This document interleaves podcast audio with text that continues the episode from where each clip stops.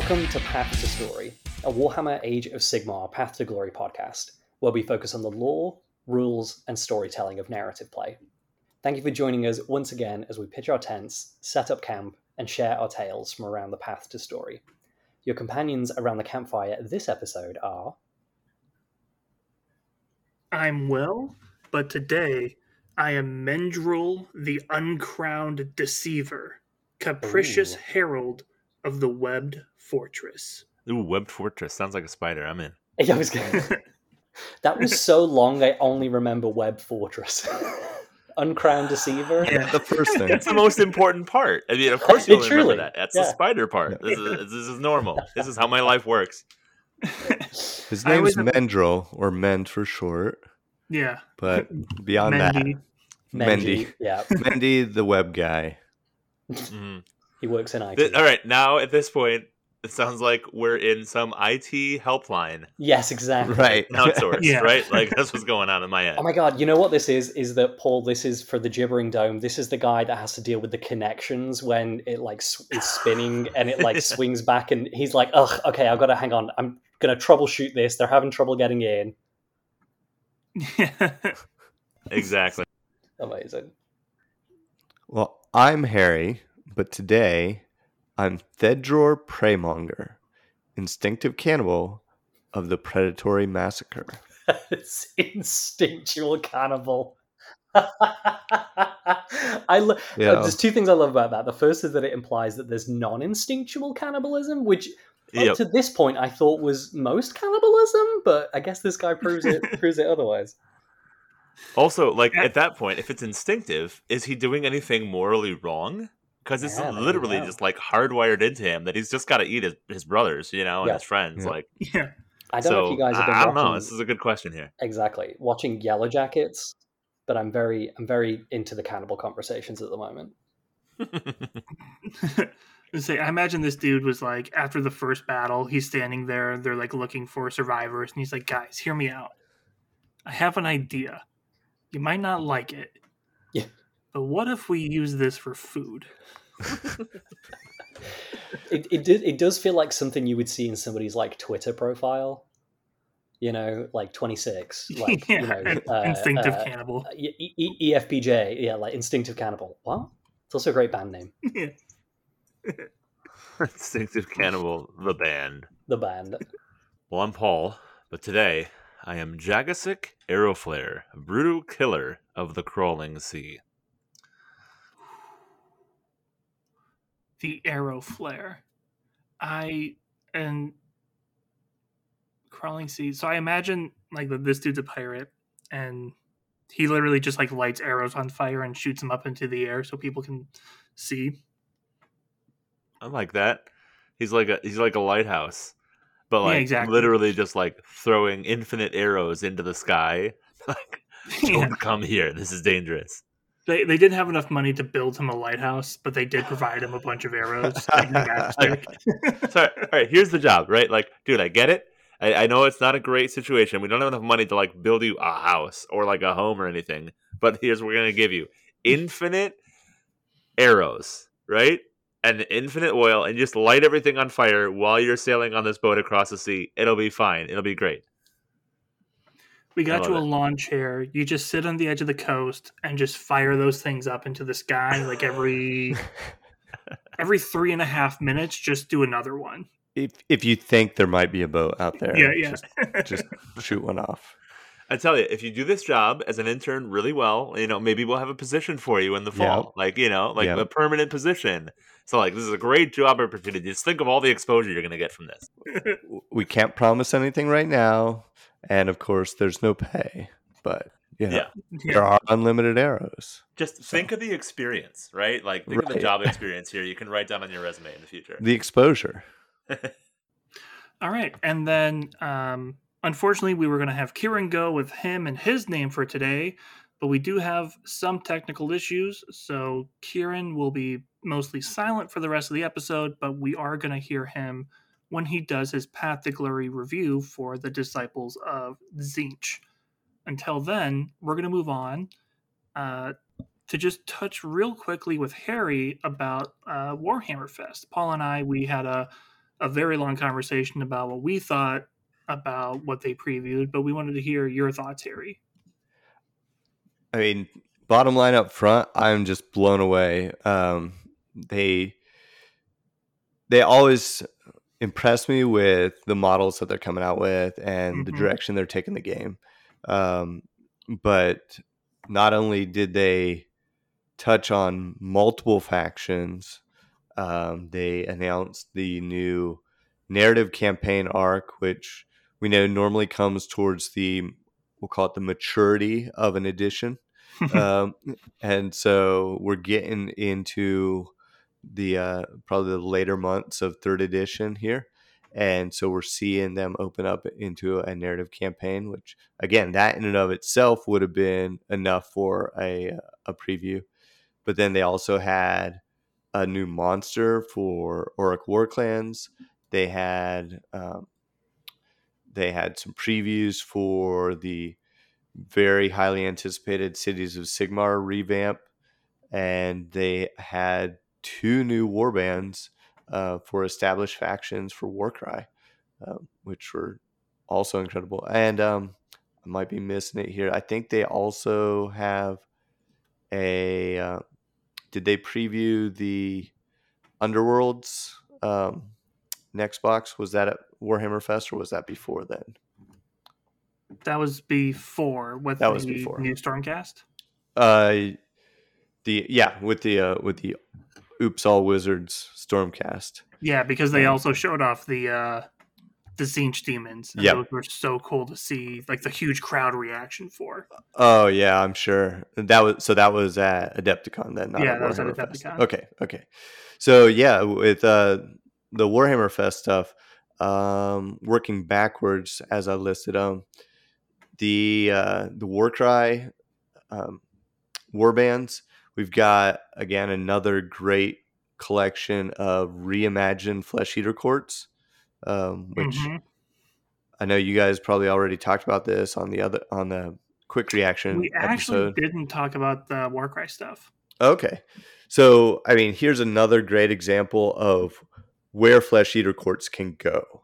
Yeah. Um, when once they start reimagining the the models and the characters, um, they're really leaning heavily into the illusion of um, of nobility that they believe themselves to be something other than what they are in reality. Um, and so you've got this knightly character. You've got some of his his thralls. You've got hounds that appear to be some sort of zombie bab- baboon creatures. Um, uh, just incredible stuff all around. Uh, once the whole line looks like this, I I'm not going to be able to help but get a, an army because th- these models are incredible.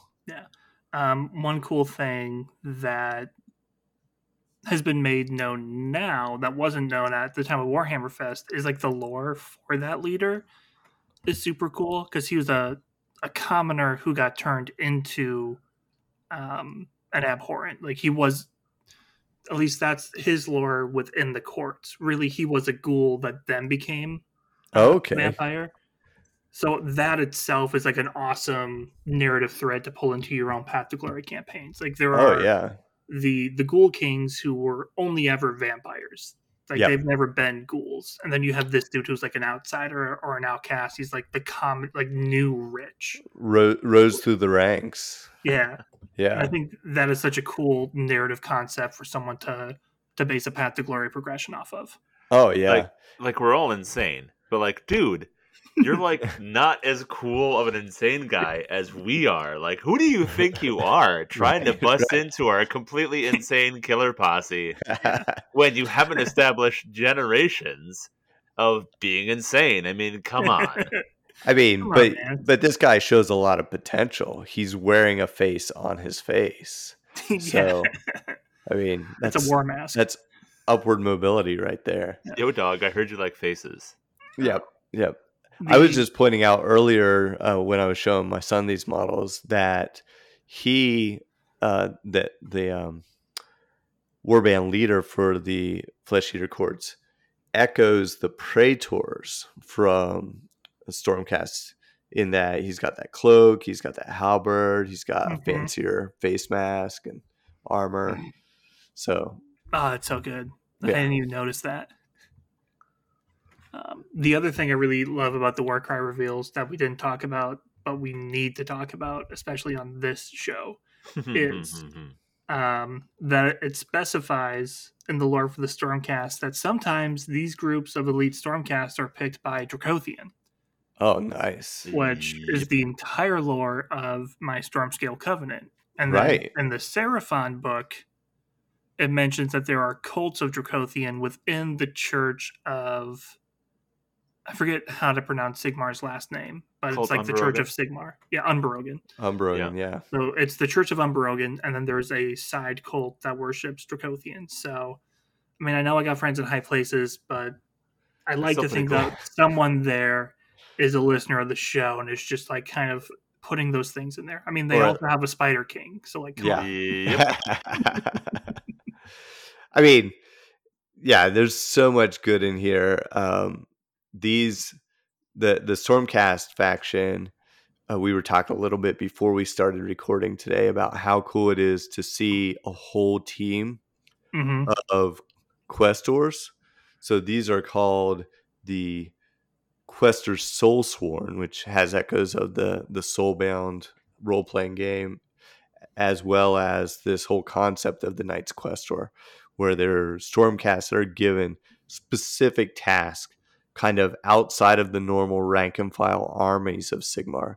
They're going out, kind of like your elite special forces, and taking on these specific missions on behalf of the Lord Commander or Sigmar himself, Yeah. which Paul pointed out also we get hints of that same concept in the Black Talon uh, series. If any of you have been watching Warhammer Plus, um, there's some of that going on in that series as well. Yeah. You're not wrong.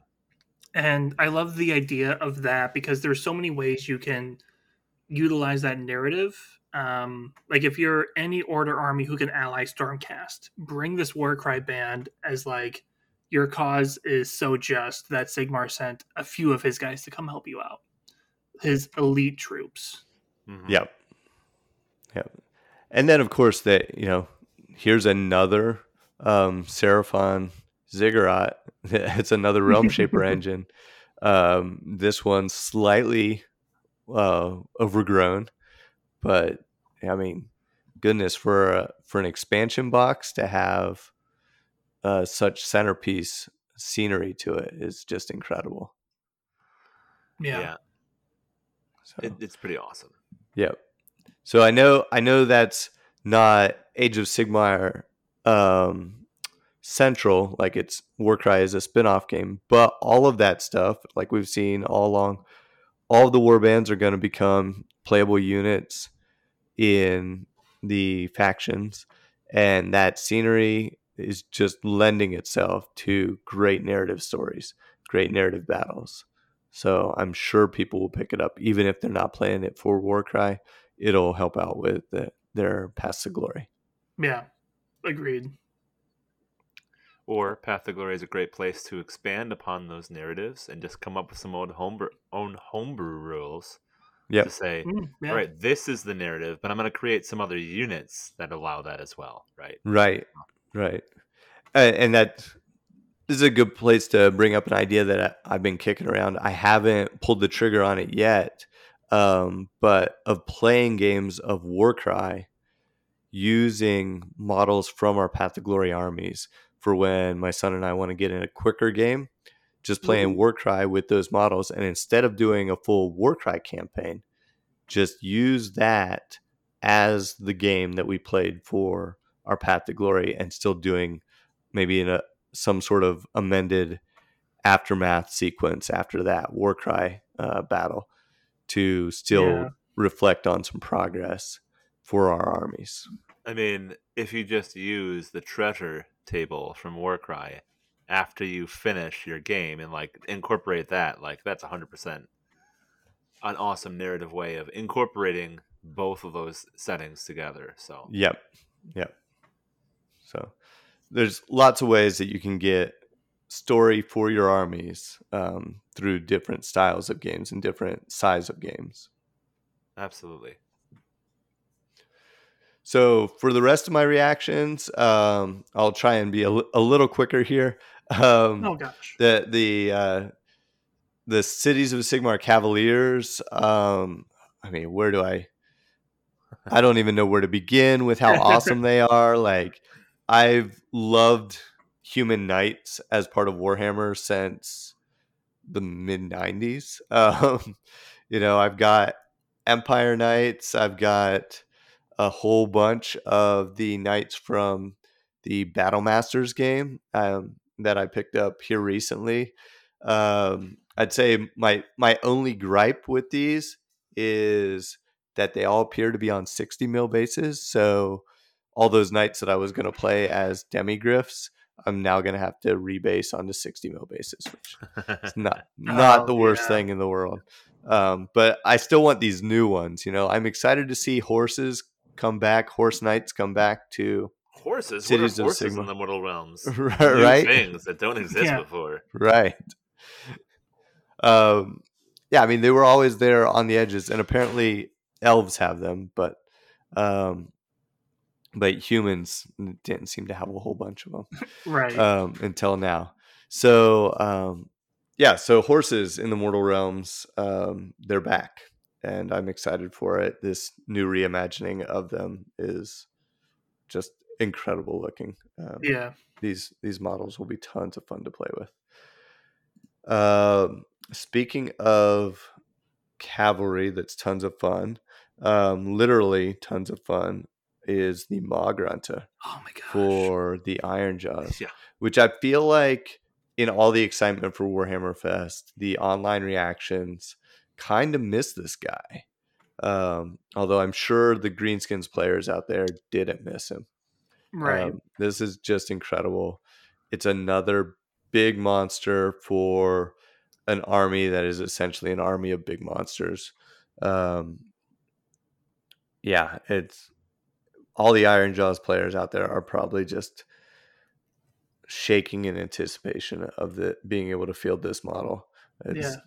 Well, and they mentioned awesome. that there's like a character or hero version, so everyone is just like chomping at the bits to do a whole hog army. Oh, nice! Yeah, Bring- that will be incredible. Ah, whole hog. I got Whole it. hog. Got it.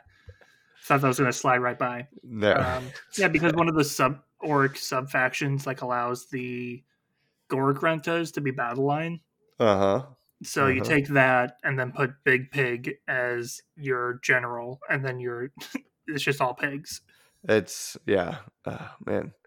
I've got to say, Iron Jaws are probably some of the most fun to play in all of Age of Sigmar. Like, it, I enjoy other armies more and the lore behind other armies more, but on the table, playing Iron Jaws, it's pretty straightforward, and they they're very rewarding to, Yeah. to pl- smash into enemy models.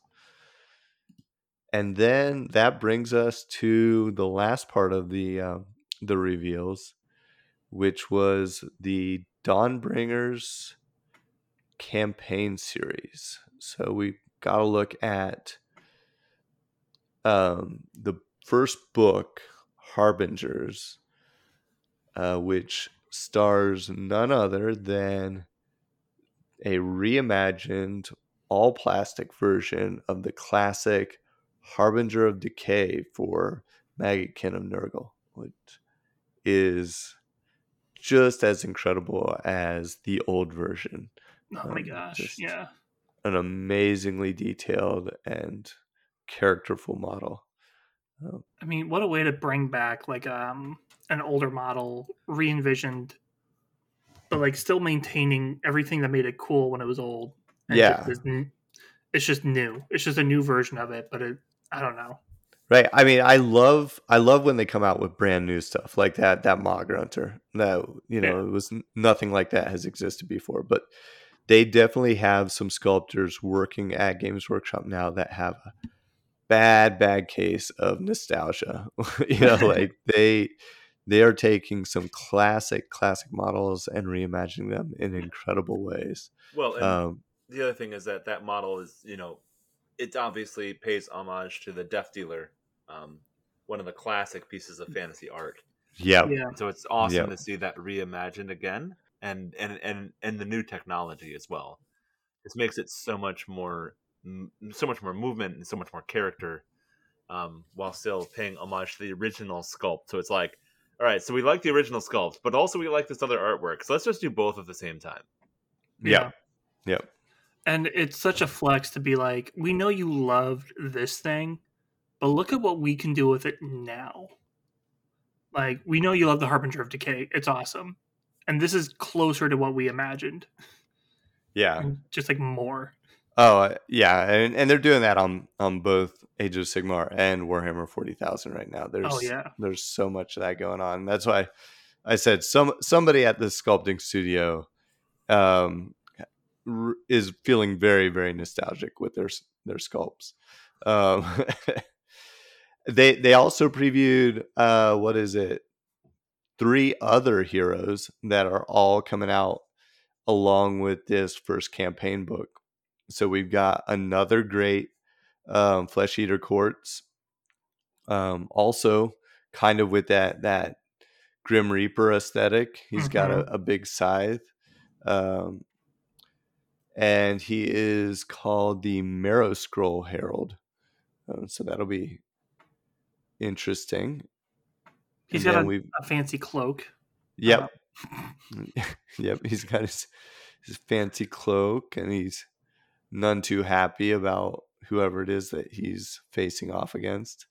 Yeah. Um, lot lot of character in that model. And then um I was surprised by this next one. This uh Grimhold Exile is a new Fire Slayers character that almost looks exactly like not exactly like, but looks very similar to one of the first real uh, plastic models that they ported over from um, from Warhammer Fantasy to Age of Sigmar, and that was uh, what do they call it now? It was the old um, uh, Slayer. Yep. And for a time, he was the, the White Dwarf. It was a Slayer King's son, Yeah. right? Yeah. Uh, I, Yeah. It began with a G. and I'm just I'm blanking on the name. Yeah, and then they they had it for a time. You could paint that model up as uh, Grombrindal, Mhm. and then um, and I I think the Unbroken is what they call that model now. But Yeah. this is a, a Fire Slayer specific version of that model with Yeah. hammers, um, with more movement, more character. Um, but I can definitely see the nods back to the other the other sculpt. Um, so very cool model. I'm sure Fire Slayers characters or Fire Slayers players rather will be excited to to add this guy to their armies. Yeah. Um, or other players. We'll get get to that in a second. Um, and Mhm. then finally we have a Rabble Rabble Rouser, which is a new Gloomspite Gitz hero Amazing. Um, who has a little bit of everything going on. He's Yeah. got a mushroom, he's got a squig skull, he's got a moon shaped scythe, and three bat squigs uh, flying over top of him. So, yeah, Yeah. lots going on here. An amazing sculpt. um, a, a new interesting piece of information I found within the past week. I can't think of, I can't pull up, up the name right now, but um, it's kind of an unknown thing where like event exclusive models or a lot of modelers like first chance to get a model like out into the public before they start working on larger projects. Mm-hmm. Uh, the person who made this sculpt and this model had posted on Twitter. This is their first, the first thing they've actually made with Games Workshop Oh, wow. which is so cool because it's so cool looking, such an amazing model, fits everything. Like you said, there's a lot going on. Every Right. aspect of like Gloomspite gitz is kind of here, except for a spider. Um, and just like a really well done job for someone's like first publicly released model. I would not have guessed it was a new sculptor. Uh, Right? I would have guessed it was somebody who'd already been working on the the more recent Gloomspite git stuff, like you see with the Gobbapalooza and um, some of the characters they've had over the last couple editions. Um, wow, that's kudos to whoever that is. It's, Yeah. it's a very cool model. Um, but each of these uh, models is also going to be leading a unique regiment of renown, which Will, you've talked a little bit about uh, how cool the regiments of renown are and how they play directly into some of the stuff we've been talking about for Path to Glory. Um, Yeah. so if you if somebody likes one of these new models and wants to bring it into their army, but they're like, oh, I don't play that army. Good news, you've now got a regiment of renown that goes along with this character Yeah. that you can take with your army of the same Grand Alliance. Yeah. And like in the preview reaction episode, we talked about like how you could use this to kickstart a path to glory. But to your point, Harry, this is a great way of taking any, let's say, Death Army. Let's say you play Night Haunt. You can now tie it into the story of this book because you can have that named character and their regiment of renown fighting alongside your army. Yep. So like Yeah. even if you are not playing this specific army that's offered in these four models, hmm you can still connect to the overall story because they are regiments of renown. Right. And I- I think that's a, a genius way of doing the the campaign that they're they're launching here. Yeah. By by tying into those regiments of renown, you give every player an opportunity, regardless of what faction they play, regardless of whether they play more than one faction, um, to to feel like their army is part of the story and has some some impact on the direction of the mortal realms. Well, and even if you play the army that this is from, right, you can still include that character and you can still include the other models as well, of course. Yeah. Because yep. those are fieldable in your army to begin with. So it's just everything, right? Absolutely. Yeah. no one's getting left out for sure. So I was a bit surprised at the name for this whole series that they went with the Dawnbringer Crusades. Um, because I think for a while, a lot of us, and maybe it was just me, but I, I think a lot of people thought that Dawnbringer Crusades was possibly another name for the reimagined cities of Sigmar. Um, and we weren't sure uh, is it going to come out as Battletome Cities of Sigmar or is that getting sidelined in favor of a Battletome Dawnbringer Crusades? Right. Um, and so, nope, it's it's going to be Cities of Sigmar, and Dawnbringer Crusades is going to be something in addition that everybody gets to take take part in the story of Mm-hmm. which of course is bringing it full circle from the beginning of the edition when we had the Dominion box come out where it was kind of the kickoff of the Dawnbringer Crusades. And if you uh, read or listened to the Dominion book um, by Darius Hinks, it talked about the story of a Dawnbringer Crusade going out into the wilds and establishing new um, outposts for Sigmar. Yeah.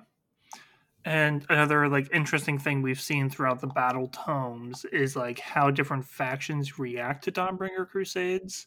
Mhm. like if at all like um daughters of Khaine they have their own like their own ver they even say it's like their own dark mirror of the dawnbringer crusades where they like lead cultists out to set up Oh, new nice. cities for Morathi Khaine i think people coined the term like bloodbringer crusades or something you got the seraphon helping out you've got this new fury the grimhold exile the the new fire slayer dude Mhm. maybe doing his own version of it. Like they've done a good job of planting seeds throughout the edition of like, yes, Dawnbringer Crusade is specific to like Sigmar and cities of Sigmar, but the idea of going out and settling new cities in the wilds is something every faction is kind of exploring in some way or another.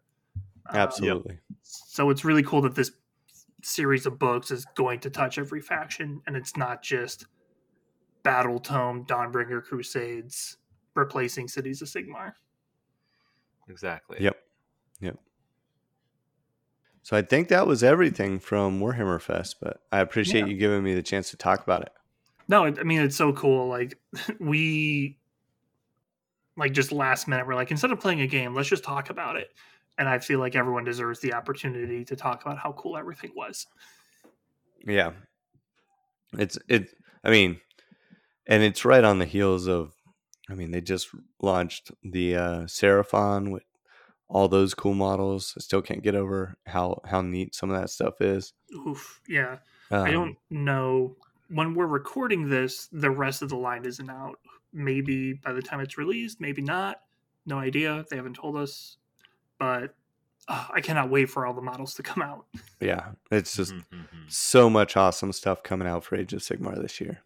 uh, so good And that's that's on top of a new edition of 40K coming out, which is just bad for my wallet. i know right like we're getting so much and it's not even like the main headline for games workshop Right, right. this is the off year for Age of Sigmar, and they're just knocking it out of the park. It's Yeah. so much cool stuff. Oh, so exciting. Uh, with that being said, we're going to take a little break here and let Kieran chime in and talk about his Path to Glory review for the Disciples of Tzeentch.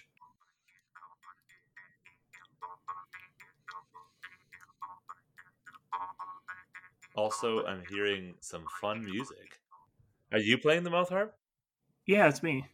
Nice. Kieran, take it away. Well, hello, dear listeners. Welcome to Kieran's Corner. My name is Kieran, but today you can call me very sorry. Uh, as you may have noticed during the episode, I'm not even sure how much Will have been able to salvage from the beginning. I, you know, introduced us and then was remarkably quiet for the rest of the episode. So that is because um, my internet is terrible uh, and I need to record wired up to it. But to do that, I need to get a very long cable. So here we are. I am currently going to chat to you all about the uh, Path to Glory campaign featured in the Disciples of Tzeentch Battle Tome.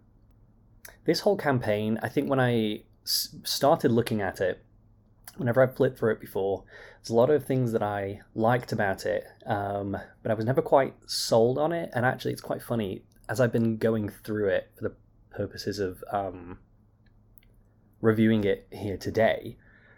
There's a lot. There's a lot that's unique and happening within the Tzeentchian campaign. Um, a lot of really cool mechanics. A lot of really cool, unique battles you can fight, uh, and so we're going to get into that a little bit. Um, my only real critique of this entry into the Path to Glory system, which I'll talk a little bit about more at the end, is it feels like it it lacks a sort of specific direction that you or a specific goal that you're pushing towards.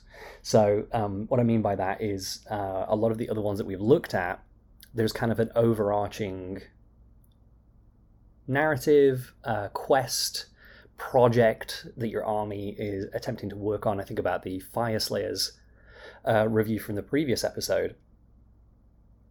They really, really care about uh, gold and contracts, and it's sort of you managing your magma hold, all of those things uh, are really integral to the whole sort of campaign arc. And I think from there, it gives you just a little bit of structure to still tell your own story, very, very much within that. Um, especially when we talked about how, you know, you can accept contracts from any faction, including Chaos, and, you know, that will affect how the people of the mortal realms view you, etc., etc. It gives you a little bit more of a direction versus Tzeentch, which um, I feel like could just do with a little, like, a little bit of a of an overarching direction. But we'll get into that. So, first things first. I have the book open here with me. So if you hear uh, page turnings, you know, that's why there's a book here. Um, and hopefully that's nice and not annoying. Okay, so uh, the first thing that happens, again, I'm not going to like read this word for word. Uh, I'm really going to try and give you a sort of overarching summary um, and point out some of the things that I like. So the first thing that I really, really like Games Workshop, they know why you're here. They know why you're playing Disciples of Tzeentch in A Path to Glory, and that's to play with all the wizards and all the summonings. So Tzeentch has a lot of very, very fantastic, uh, cool mechanics, uh, which we won't get into uh, here, but suffice to say that it involves a lot of summoning demons and creatures. And so to that end, you start your Path to Glory campaign with uh, a battle limit of three wizards as opposed to one. So normally you would have to take um, I think it's the Arcane Waypoint um, territory in order to increase your hero. Uh, sorry, yeah, well, your hero, but not your hero for this one, the wizard capacity. Uh, so, right off the bat, you get to do some cool things with wizards, which I love. Um, as most of you know, I also play um, the Lumineth, and so I love wizards. Um, I haven't actually read um, the other demon centered books, so the other chaos uh, sort of god specific books, so Khorne, Slaanesh, uh, and Nurgle. But it does here have um, mechanics for including demons in your army. They're not actually recorded on your roster of battle. You summon them, uh, you can pick a number of demons at the start of the battle to add to your list. Which still has to comply with the points battle, uh, you know, the points limit for that battle. You can't uh, agree to say a, you know, 1500 point battle with your opponent and then you say great i'm now also going to add another 500 points of demons into the into the list. Uh, and so the more powerful heroes you have or powerful um, Tzeentchian uh, heroes you have the more demons you're allowed to include.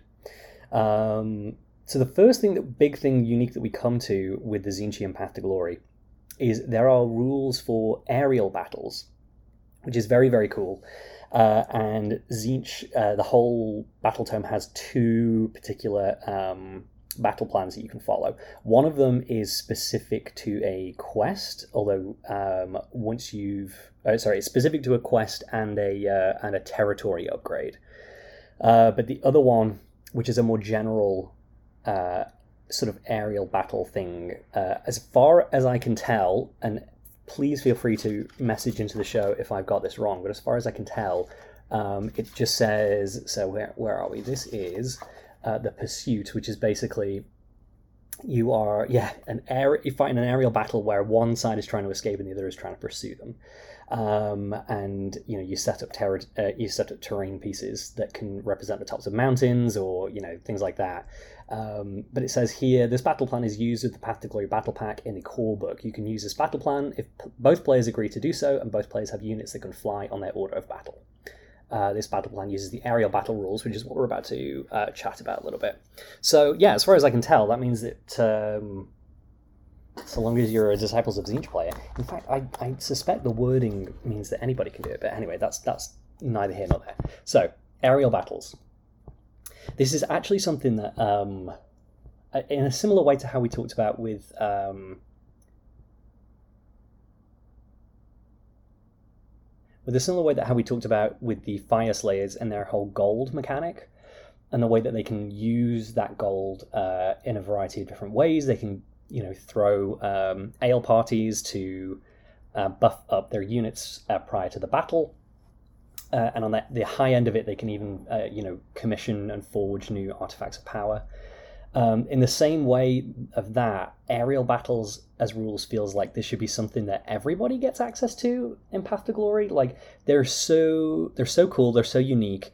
Um, it's a very very dynamic way of playing, and so I won't, again I'm not going to go into all the rules exactly here for aerial battles, but suffice to say that things are moving quicker, twice the speed. So they roll two d6 instead of d6, or making a run roll um, to sort of represent that the the you know you're usually you know flying via wings, jet power, magic, whatever it is, and so these battles tend to be much quicker. They uh, attack each other much quicker, which I think is really interesting.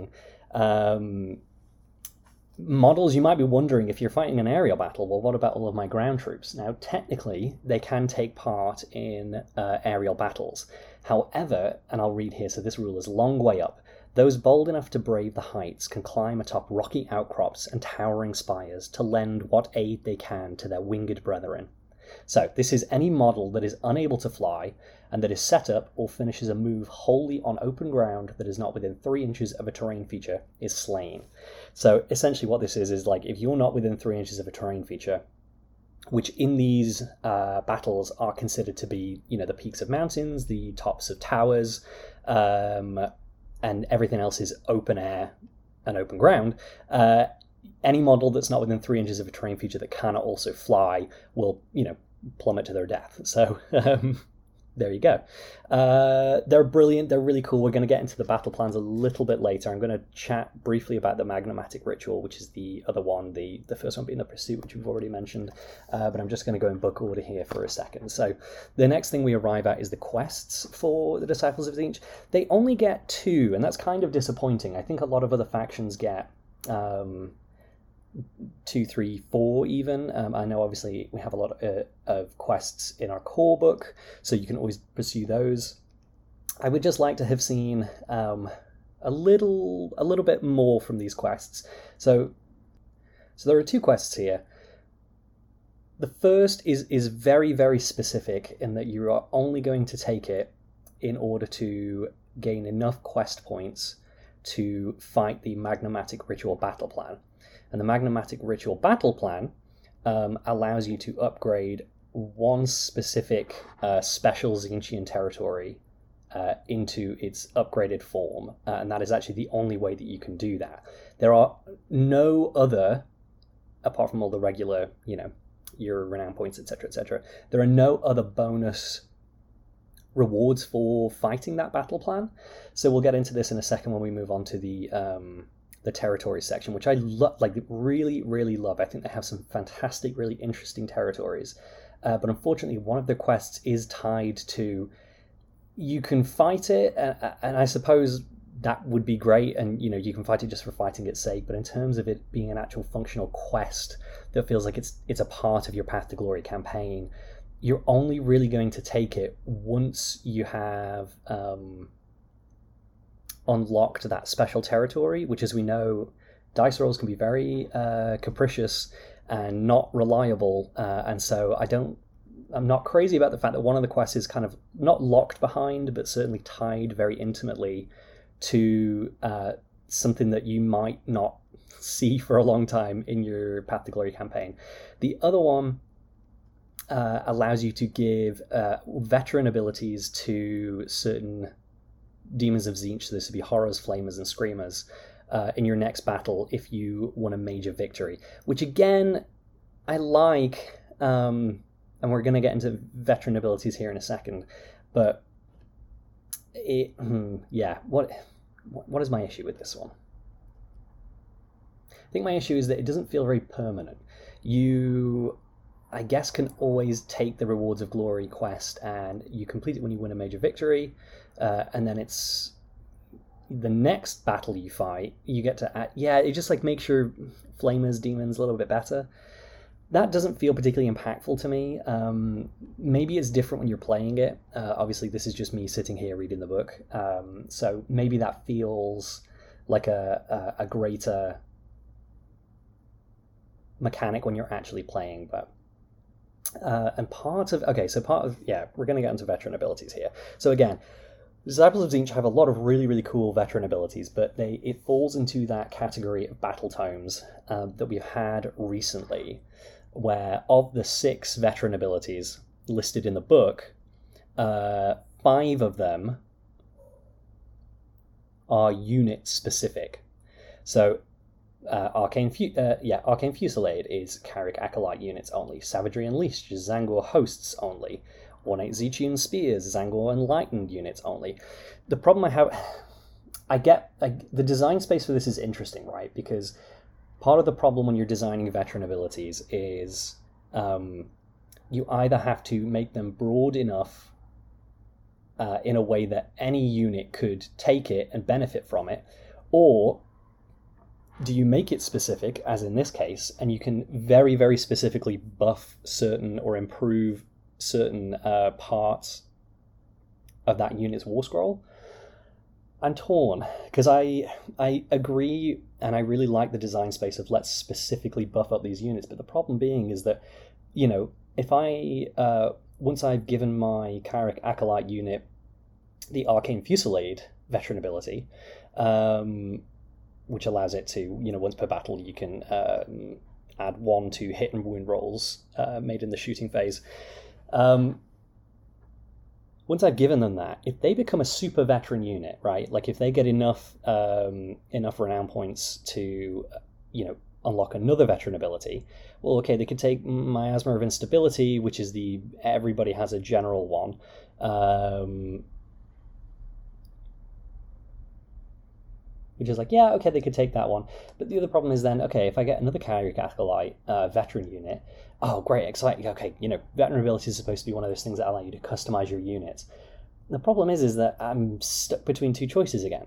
And so if I have a third Kairic Acolyte unit that becomes a veteran, I'm again stuck either with doing the the acolyte one specifically or the miasma of instability. Now, all of that said, there are the, core, the in the core book there are the veteran abilities there, so you can take that, so you can make it feel a little bit more customizable. But I'm just not crazy about about the way that um, unit specific veteran abilities are implemented. Um, it feels I love what it's trying to do. I love that it's trying to make that specific unit feel like this is a really souped up version of it. It's not just a generically better unit. Um, but I, at the moment, with how it's implemented, I think with there only being six total, it feels quite restrictive. Um, so, yeah, we'll go on from that. So, yeah.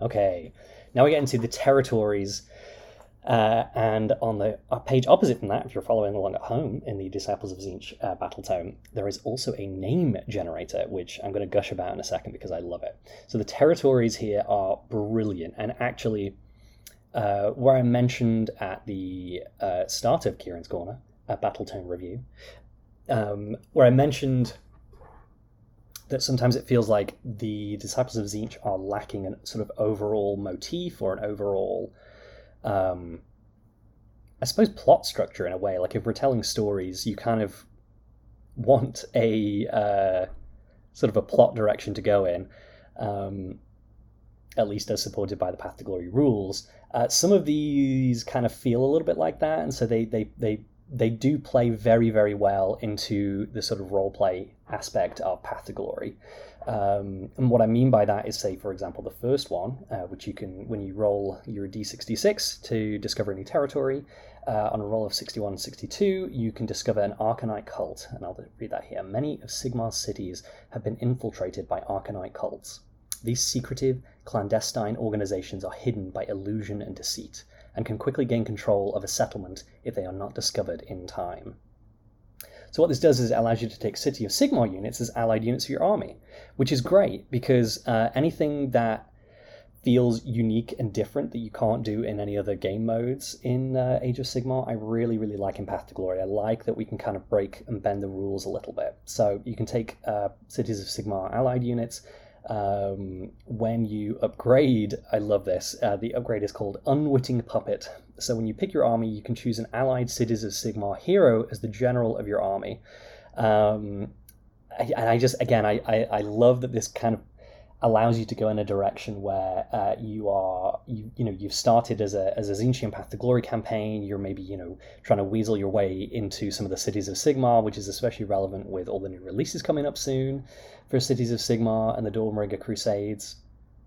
Um, yeah, I like that this uh, kind of represents you. You can you know infiltrating a city, and then you know you can sort of take uh, some units from there, and you know it's a great way of uh, I think if you're excited for the Cities of Sigmar uh, release um, in the next year, then I think that.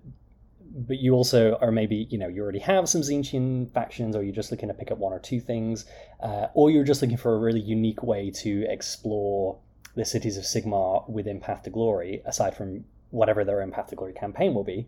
Uh, I think this could be a really fun way of doing it. Uh, that you are Tzeentchian and you're kind of making these uh, unwitting cities of Sigmar um, cults, which is very very cool. Other things include uh, yeah, floating island. Um, which allow you to do gather resources, uh, summonation circle, uh, sorry, summonation site. Uh, you can uh, get extra demon units, which are great. The the last two in particular are very very flavorful for uh, Tzeentch. They're two of my favorite. Um, two of my favorite territories in any of the Path to Glory battle. Uh, sorry, in any of the Path to Glory campaign uh, things actually. So the first one is Annex of the Crystal Labyrinth. This conquest is part of a wider skein of fate that binds the stuff of reality, imbues it with the energies of disorder, and brings it one step closer to becoming an annex of Tzeentch's Crystal Labyrinth. So this is really cool. This is a territory that's sort of representing um, Tzeentch's domain, which is the Crystal Labyrinth. Uh, that your territory, your site, your uh, faction's base is, is beginning to uh, become part of it, which I just think is really, really flavorful. Um, very very cool. It allows you to um, it allows you to recuperate uh, for units that took part in a battle as though they did not take part in a battle, which is great. Um, we've talked in previous episodes. Um, Harry shared especially that that can get you know you can spend a lot of upkeep doing those things, and so that's that's quite nice. Um, it also, in a very Tzeentchian fashion, gives you the option you can instead uh, roll three dice instead of having them the units benefit for the territory. For each five plus, you can give one unit on your order of battle, which was not included in your army in that battle, one renown point. So it's quite cool. Most of other uh, factions they'll have territories similar to this where um, you can either improve recuperating rolls or you can give renown uh, to uh, creatures, uh, sorry, creatures, units that did not fight in the battle. I really like the Annex of the Crystal Labyrinth kind of allows you to do both. It's a little bit of flexibility within just one territory, um, because especially as you come up against your territory cap, either because you're at the very high end of the Path to Glory uh, point system with your stronghold, or you're about to upgrade into that next terri- uh, you know that next uh, level, and you haven't quite got the number of territories you need. I really like that it's being very efficient with that, and the, the fact that you can choose feels very uh, Tzeentchy as well. Uh, and then the last one is great. So the last one is if you roll um, on uh, 2d6, if you roll 6 and a 6, you can get access to the Silver Tower. One of the mighty strongholds controlled by a gaunt summoner has been spotted hovering over your kingdom.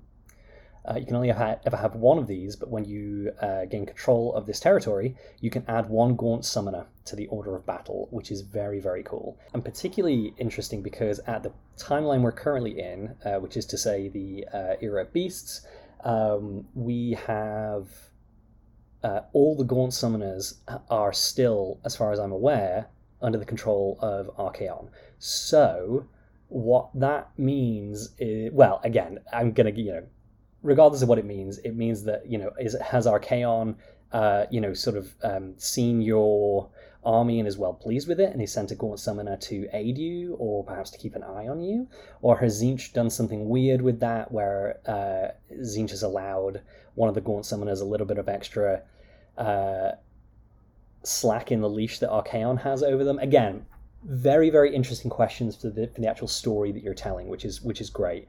Um, and then lastly, before we just go into the battle plan, we have this brilliant, brilliant name generator, which I, I, I again, the things that the Disciples of Tzeentch Path to Glory is doing, I think should be uh, included in every Path to Glory section in every battle tome, uh, especially something like this, a name generator. It is brilliant. Uh, so none of these. It does make a point to say uh, that none of these can they, these confer no in-game benefit, but are a great way to add personality to your collection. And I wholeheartedly agree. And in fact, I think that's the, one of the reasons that we're playing Path to Glory. Speci- I mean, the reason we're playing Age of Sigmar specifically, and then even more within that Path to Glory is we want to tell these stories. Um, and I love that. Yes, there are plenty we, we here at the Path to Story podcast use uh, name generators all the time, as you know. There are plenty of name generators online and things like that, and I love that, and those are amazing, and you should use them. But it's also just really nice to have options within the book itself. Um, and if anything, it also gives you, you know, because it only gives you maybe six per um, you know, like Arcanite first name, Arcanite last name, demon names. It only gives you like a d6 amount of names.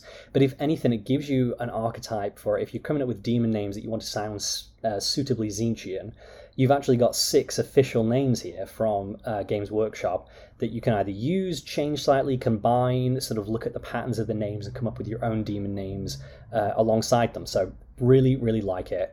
Um, it gives you, yeah, there are demon honorifics. So, you know, you could have uh, Pnaxis the Inevitable. You might have uh, Imthilorax the Realm Strider. And, oh god, no. Uh, that was like me reading the Discord prompt. I just uh, went for it and, and tripped before I even jumped.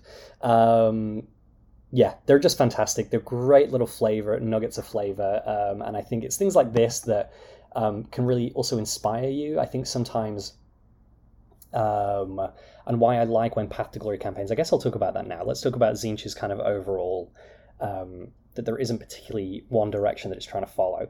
So I really, really like um, when the Path to Glory campaigns have something specific that you're trying to do, some overarching uh, mechanics, some overarching um, plan that you can still you still have the full uh, ability to tell your story, to pick the direction, to do everything. It's not like it's telling you what to do, it's just giving you a little bit of structure. Because sometimes I find that in the Path to Glory, uh, it gives you a lot of tools and toys to play with but when you have so much freedom and so much like periphery stuff, it can feel like you get a little bit bogged down within your own story, within your own self, because you're kind of, you know, um, on one occasion you might have a really, really clear idea about what you want this army to be, what you want them to do, what the story is that you're telling, and you allow that narrative to emerge as you play and change as you play. Um, but that isn't going to happen every time um, for most people, and for others, it might never happen. It might be a case of actually they're looking to these Path to Glory um, campaign rules to give them an idea of like, hey, maybe you could be pursuing this, and you know, here's a long term plan, or here's a long term uh, thing, which quests often normally do. But again, as we covered here, uh, not super crazy about how general and specific the two Tzeentchian quests are. So I would like to um, I would like to see that from uh, further Path to Glory uh, Battle Tome updates, and we've seen that in some some of them that have released since the Tzeentch, Disciples of Tzeentch book. Um, especially for for Tzeentch, I I think one of the one of the, the reasons that a, that a person might gravitate towards Tzeentch is, I mean, it's one of the reasons I gravitate towards Tzeentch, is I really, really enjoy the scheming, the machinations, the politics, um, which you're only going to get a certain amount of because we are playing the sort of military side of this, right? Um, there's not yet, but maybe we'll maybe we'll come up with rules for this. There's not actual rules for what does it look like to infiltrate a city and sort of play that game that's not like open warfare where two armies are meeting on a battlefield, but it's instead um, sort of uh, silently influencing and etc. etc. Um, now, that's not to say uh, that I don't think it was. I don't think it's the design team's job to come up with that for Path to Glory, because basically what I'm describing is a whole different game system. Um, but I would like to have seen more I don't know, just more Tzeentchian-ness uh, in an overarching sort of plot way uh, in this Path to Glory battle tome. Um, and a lot of that is going to come from you as the player. Um, and again, I, I hate sort of I hate whenever my uh, uh, feedback or, or, review is, oh, I would like to have seen more of this but I don't know what that would look like because it's like I'm sure that that came up during the design process for Games Workshop as well. So maybe I'll have a little think of that and we'll we'll, we'll uh, come up with some kind of uh, Tzeentch uh, Path to Glory edition, or maybe even just like a politicsy Path to Glory edition uh, that we can release to you all as well. Um, but yes, that aside, um, and I will briefly go into the battle plan. Well, do that now. Um, so this one is really really cool. It just shows off the aerial battles really well. It uh, is it's a magmatic ritual, so you are attempting to uh, upgrade your floating island to the soaring island, and so not only are you fighting this aerial battle plan, which is fantastic, and it has these uh, the tops of mountains that are the terrain features uh, that you're um, your forces are hopping between, which is great. Uh, and remember, again, if you're ever thinking about, oh, well, you know, if I'm fighting this battle and I don't have anything that can fly, um, aren't I going to be limited to where I can go? Remember that uh, for run movements, you do 2d6 instead of d6. Uh, and so you, this kind of represents your your guys are sort of leaping between mountains and leaping between. So that can add some extra tension to that as well, because obviously it's on the roll of the dice. If you roll really high, you might make it to the next uh, terrain feature. If not, you might be caught out in the open air. And so again, very thematic. I think this would be tremendous fun to play. Um, and essentially, the Tzeentchian player is attempting to uh, complete a ritual, and the other player is attempting to stop them. So there are four points uh, on the battlefield which you mark as ritual sites. Um, the player who's attempting to stop the ritual, if they have a hero at the beginning of their hero phase that's within three inches of a ritual site, they get to roll a dice. On a one to five, the Tzeentchian general is not found and the ritual site is removed from play. And on a six, that ritual site is revealed to be the general's hiding place, and all of the ritual sites are removed from play. What I love this is that uh, it is this you're fighting this sort of desperate uh, battle to scrabble from mountaintop to mountaintop, uh, to fly, to jump, to leap, to try and uncover where is this Tzeentch cultist, where is this ritual actually taking place. Um, and again, it's it's always a dice roll, and if you get down to if you uncover three sites and the general hasn't been found, then the last remaining ritual site is the general's hiding place, and so you're really attempting to um, get to these as quickly as you can uh, you might send out multiple heroes in order to do this, uh, and as each player is doing everything they can to block you off, to screen you, to make sure that you can't get to any of the ritual sites to discover their general. I just think it's fantastic. It's a really, really flavorful, um, very, very asymmetric battle plan, which, again, when we're not talking about balanced tournament play, um, one of the absolute best things that we can do as players who are really, really focusing in on our stories uh, is to play asymmetrical battle plans. Uh, they allow um, narrative to emerge as we play. You can just imagine the kind of shenanigans and the kind of uh, crazy dice rolls that will happen during this uh, battle plan. Uh, and so, big, big, big fan of this. So, overall, I really am a huge fan of the Path to Glory uh, rules for Tzeentch. Um, as we've gone through, I know I've sort of, you know, often had, you know, something to say of, well, you know, uh, maybe this could have been slightly different, or I would like to have seen this.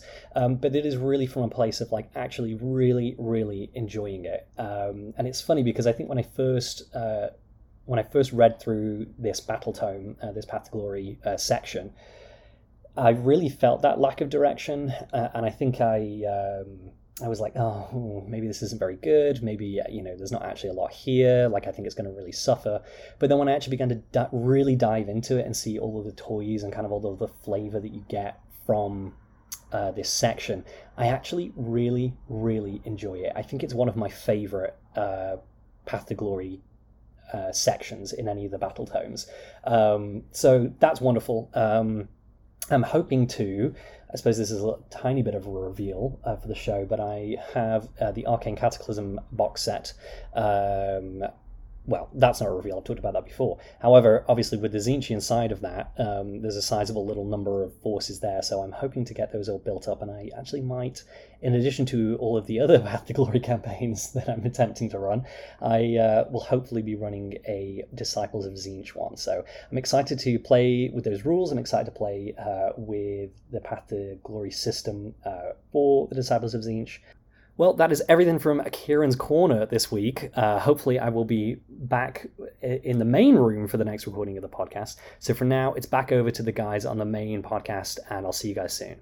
All right. Thank you for that, Kieran. Unfortunately, we couldn't hang out and chat with them alongside you, but I really appreciate the insights you actually were able to give us for everything the the people have seen chat going on. Now we're going to move on to battles that we've played since our last episode.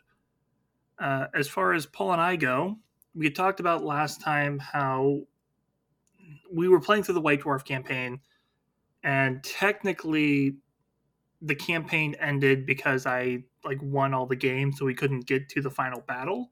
Boo! Right, uh, boo me, boo! How dare you play so well? it was a mistake, I swear.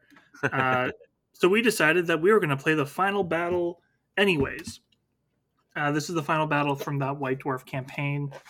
So uh, again, we're playing the War in the Mind Warrens Flashpoint Clash, Yep. and this was in White Dwarf episode 484.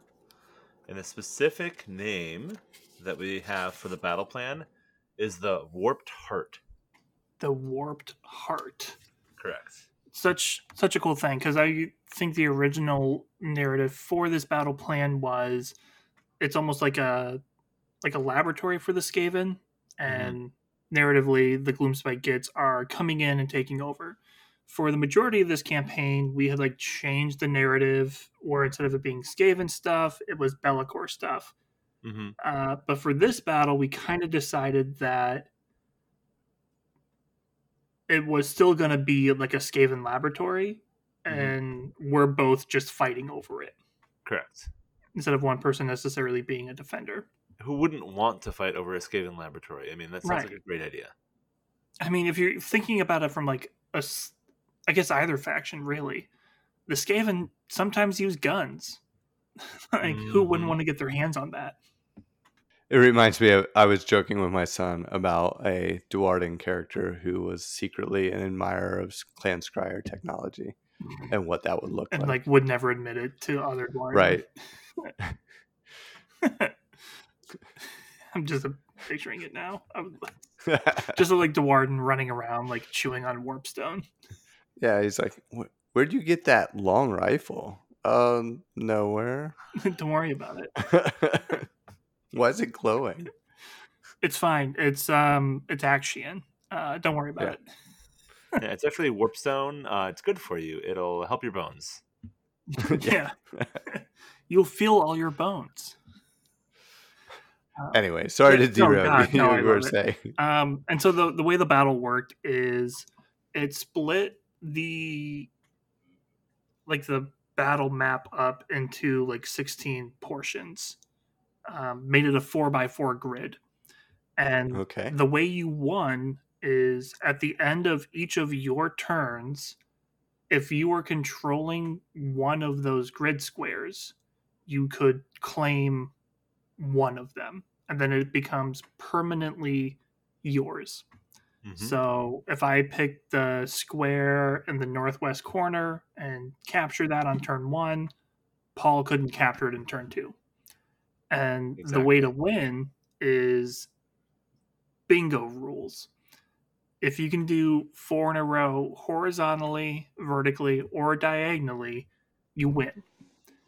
Oh wow. If you can't do that, and like no one does it at the end of five battle rounds, the winner is like whoever killed the most units or Mhm. whoever had the most units left standing. Similar things. Either way, I knew mathematically if we got to that point, I was going to lose Yep. just because Paul had more units. So, and then the other thing that was a huge uh, wrench in everyone's strategies was there was a wandering monster. Uh huh. So you had to both plan what you were going to do, plan to prevent your opponent from doing their thing, and then worry about this wandering monster that's going to ruin everyone's day. I, I love when there's like third party threats to both armies on the battlefield. Yeah.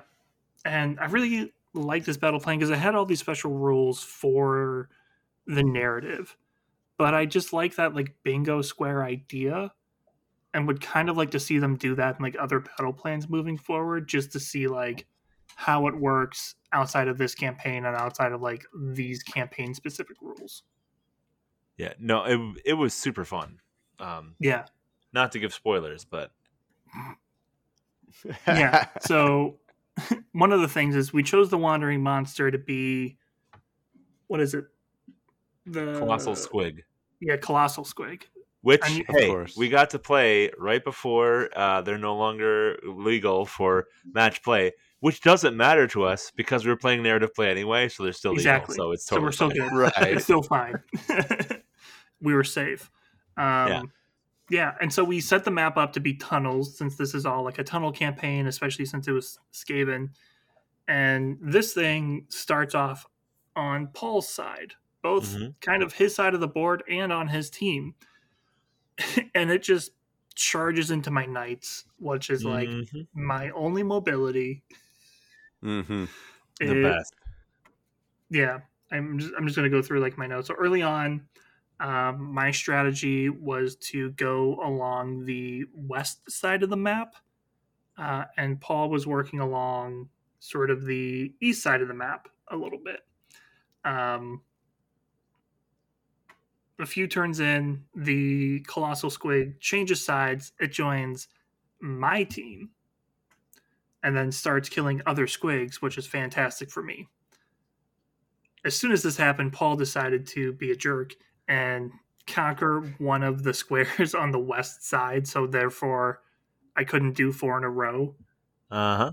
and had to Nice. change. So now suddenly I'm doing my board edge, which is the south side, and he's still working on the east. And it just becomes this massive, like, just grind as the squig actually got killed by his own squig herd, but then they all died in the battle shock. Then he had his mangler squigs, which killed my demon prince, it killed my knights. Most of my units went down. Um, but I was still like capturing the squares I needed to. And the battle really came down to could I pull off like a long enough charge to get close to his units, kill them in one turn, and then run to the final square?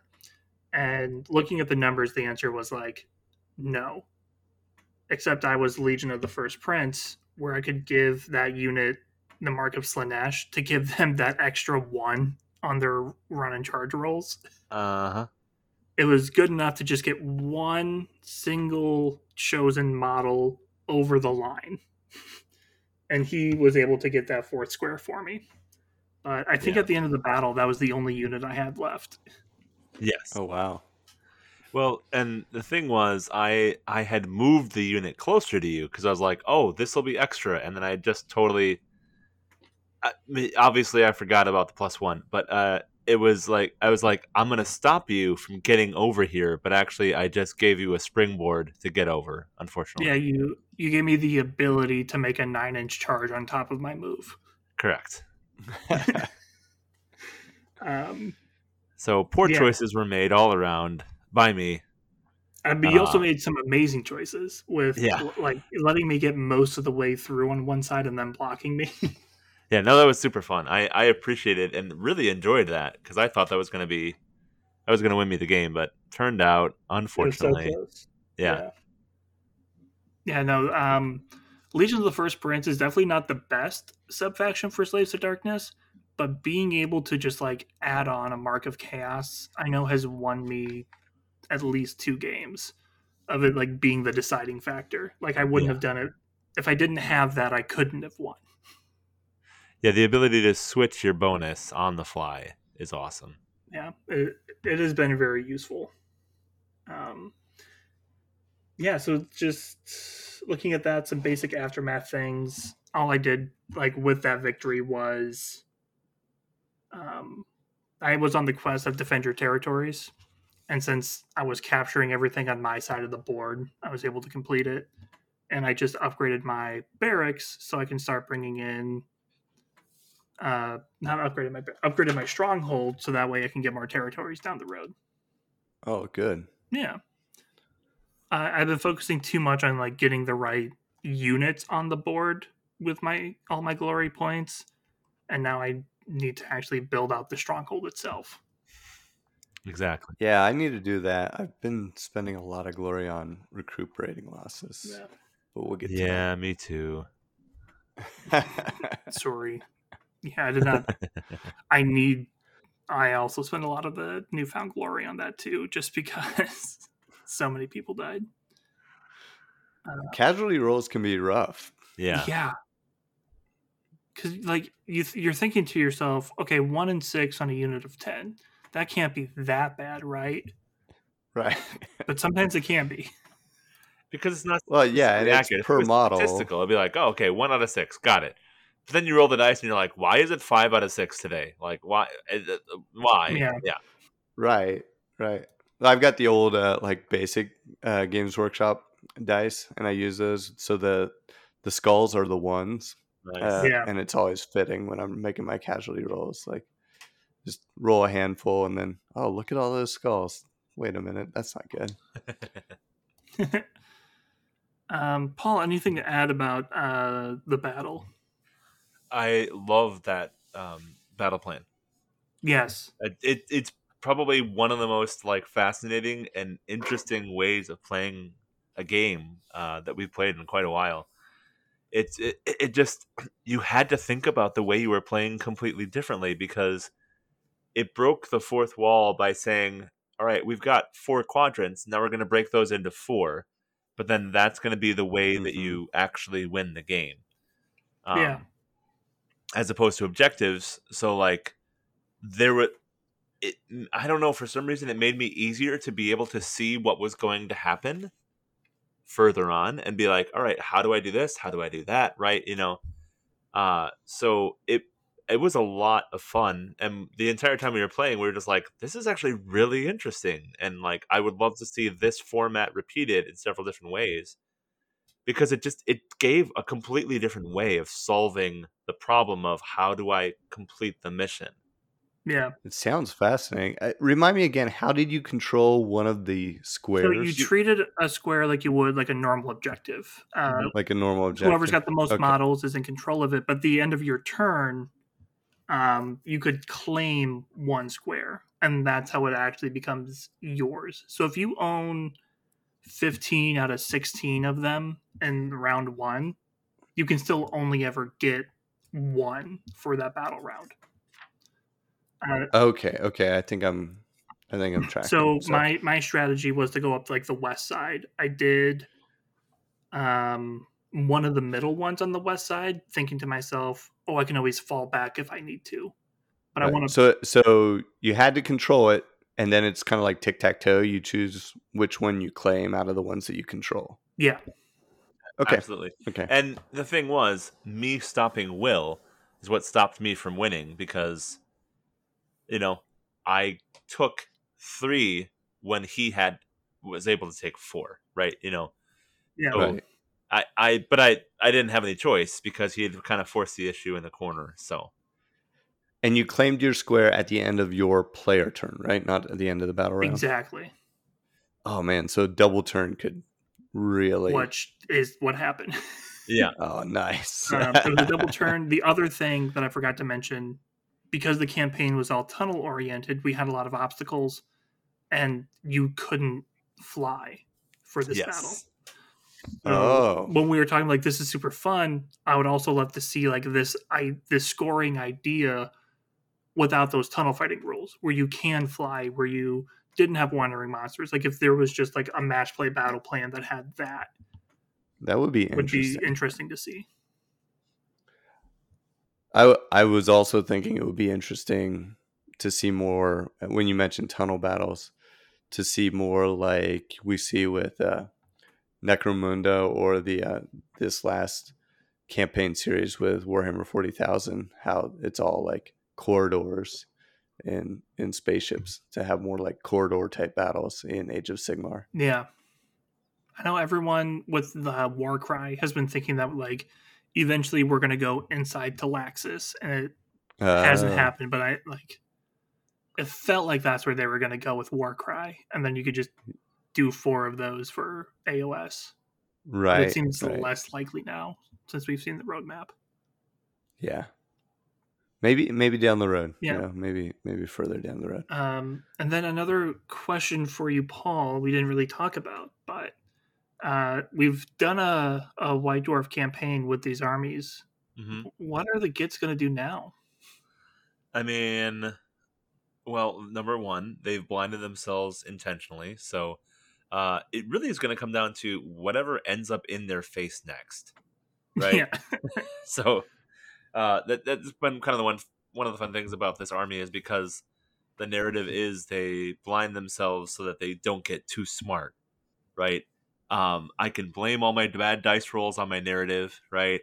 I can blame all my bad choices on my narrative. So, um, I, I don't know, like I'm I'm having fun with them. So I think I'll Yeah. probably keep playing them, but we'll we'll see where they where they end up. Um, fighting against and for uh, as we move forward. But I did paint up one of my uh, now the point my my Boingrot Bounderz. Yeah, I painted up one of my Boingrot Bounderz that's on um, one of the not the Aggradon, but the well, Raptadon. the Raptadon. So I don't know, you know, like maybe they'll end up uh, fighting some Seraphon. Who knows? We'll, we'll Bunch figure it out. Nice. Yeah, funny because I, uh, my answer to that question is, I now have Seraphon. Um, what? I mean, Weird. I've had Seraphon for a while, uh, to be perfectly honest, but we, I, That's the answer to every question. Have you had this army for a while? Yes. Every Yes. army. Yes. In some way, shape, or form. Yeah. Pretty at this point, yeah. Um, but we were gracious enough to be given like that army box for the Seraphon, and I got the Saurus Warriors. So I do kind of want to take them for a spin for a little bit. It- It might not even Mhm. be a full campaign. I might I might see if there's another like White Dwarf campaign uh, that would work for them just for a few battles. But I definitely want to take them to the table, and then I'll probably come back to my Slaves to Darkness because the animosity campaigns are coming up in the summer, and I want to use them for that too. So Ooh. yeah, I just want to take like a little pause for a minute and then go back to it. What if, what if my uh, my Grots on Raptadon ended up fighting for your army because they don't know what's going on? right. So you got your Saurus, but then you also got some Gits on Raptadons. well, Um, that could be pretty fun. it it well, especially because they're blind gets. Because in the Seraphon Battle Tome, it says the Raptadons are as smart as skinks. Yes. So they're smarter than argue- Gits. It's smarter than gets, and so they're just hanging on and stabbing things. And the Raptadons are like, they're not going to put up an argument. They'll stab whoever we run at. So let's do this. And as long as they're fighting Gits, like they're hearing other Gits around them, so like, oh, it must be, it must be uh, where I'm supposed to be. This is fine. Yeah, this is all fine now. I'm, I'm just killing things as I'm intended to do. That would be an incredible regiment of renown. Oh my gosh, Get gets on Raptadons. that'd be too good. I think that that would be a pretty fun narrative. We'll we'll figure that out. Um, and then Harry, you played uh, some battles this past month, right? Yeah, so um, between work just being busy and Games Workshop going ahead and deciding to announce a new edition of Warhammer 40,000, which I was like, I'm not getting into it, but now it looks like it's actually going to be fun and playable. and and then they went and released my favorite Primarch of all time, like Guilliman? when I started collecting, no, uh, when I started collecting uh, Warhammer figures back in high school, the first models I got were some of those robed Dark Angels, um, and they not only have they revamped Azrael, which was one of the first models I ever had, but then they released the Lion El'Jonson, and it's just distracted me a ton from Age of Sigmar. But my son still plays a ton of Vermintide, and we've been listening to uh, Noah Van Nguyen's God Eater's Son. Nice. So that has rekindled our interest in Age of Sigmar. So we're we're getting back into it, and um, so we did get in a game here recently. A uh, couple things with setting up this game uh, because we just wanted to to throw down. Um, we used an alternate way of selecting our armies. Basically, he picked eight units that he wanted to play with, and he said I could pick eight of my units. Um, so we didn't really bother to calculate up points, um, but we think we were somewhere in the thousand point range, somewhere in there. Okay. Nice. Um, and then we played on a table that was readily available, which I think was let's see, twenty four. Whatever 24 plus 8 is, that's like 32. 32. Yep. Yeah. 32 by maybe 4 foot. Um, so a bit smaller than your average battle table, but for a thousand points, not bad. The reason the size comes into play is we were once again using the open war uh, random uh, battle plan cards. So when we drew the deployment, the deployment zones, we we drew three like normal, and then we each got rid of one that we didn't like. So he got one of the one, got rid of the one that was opposing corners, um, and I got rid of one that was like two wedge shapes facing each other. And so we ended up with one that was basically two battle lines against uh, along the long edges facing off against each other with 12 inches from the center um, which on such a small board meant we only had a four inch territory on the end of our um, on the end of the board. Um, so not a big deal.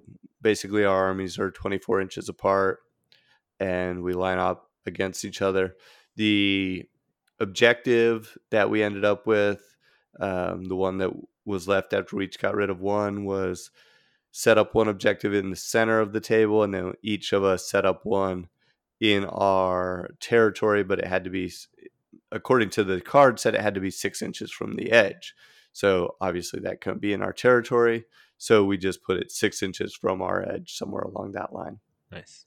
Um, so we set up one of those this played directly into our our story, our narrative for this battle because both of us by this point had chosen the quest search for the artifact. His army was looking for the silver wand, which is an artifact that he wants to give to one of his casters, and my army was looking for the infernal puppet, which is an artifact out of the Slaves to Darkness battle tome that um, if you've listened to past episodes, you know uh, my uh, Chaos Sorcerer Lord has been looking for for several battles now. And Not so we got these three. More of your narrative just wasn't complete yet. Right. Yeah. right. exactly. So we've got these three points of interest, these three objectives, treasure piles, whatever you want to call them. We're going out. We're going to look, uh, try to contest those. If you can control all three of them, you automatically win um, was the the objective, and um, the twist card that we ended up choosing was Wrath of the Gods, which was a fun little twist card that I'd never seen before. This one was in the at the beginning of your hero phase. Roll three dice.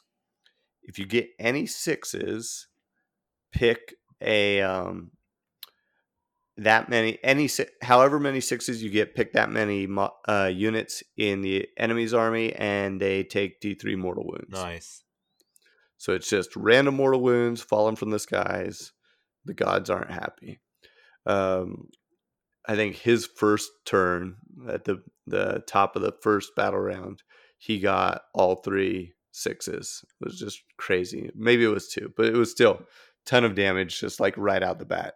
Um, and then he was giddy every time that he got to roll on that after that. I'm sure. uh, yeah. Um, so our our armies lined up against each other. They smashed into each other. Um, he got the jump on me with his uh, Dawn Riders and his Lord Regent running up what was my left flank, his right flank and uh, tried to tried to flank my b- battle line, but there was there were four major pieces of scenery on the table, and we used the random scenery dice, and I had deadly terrain right there, so I used that kind of to shield my my army as I ran up. Smart. And um, and I told him about it, but he uh, he kind of Leroy Jenkins past the deadly terrain and and had to take a couple wounds on his Dawn Riders as a result. Ended up losing one of the one of the five Dawn Riders as they charged in, um, just due to the deadly terrain. That was tight there. Um, charged in, had deathly furrows, had his uh, um, oh, what's it called? The Sunsteel blades, or I forget the Lumineth yeah, uh, Sunsteel term. Had those all charged up. Um, so he was doing tons of mortal wounds and didn't wipe out the Marauders, but he, he cut them in half. Uh, unit of 10 was cut to five just in that first charge. Oof. Thankfully, the Lord Regent didn't make his charge. He was sitting back behind them, just staring at, at those Dawn Riders running off into glory. Uh, meanwhile, the rest of my my army pushed forward. I was able to get charged into his army. So it was a big scrum in the middle, probably three or four units on each of our armies in this massive melee in the middle of the battlefield. Um, which was a lot of fun because I was able to take advantage of the fact that they got to the middle first and then I charged them. So they controlled the middle objective, which allowed my Chaos Warriors to get that bonus to attacks when they're fighting over an objective that's controlled by the enemy. Nice. As well as uh, by the end of that that big scrum, all my Dark Oath Savagers fulfilled their oath because they took control of an objective from an enemy, um, which then gives them their five up ward save. Nice. Um, probably one of the highlights of that was that next round as the the Dawn Riders were trying to finish off those Marauders and come around behind the rest of my battle line. They they did a, t- a ton of damage. They did mortal wounds. They did their normal wounds, and so they killed four of the five guys. One guy was left standing, and my son was like, "I can't believe it." And then I was like, "Oh wait, I put oracular visions on these guys. They have ward save." So the other four guys, I take four dice. I'm like, it's a six up, but maybe they don't fall down. I roll the four dice, and it's three sixes. and I just died laughing. he died laughing. Like only one of the Marauders even died that second turn uh, of combat because Oracular Visions just saved them all, no matter what the Dawn Riders were throwing at him. So that was hilarious.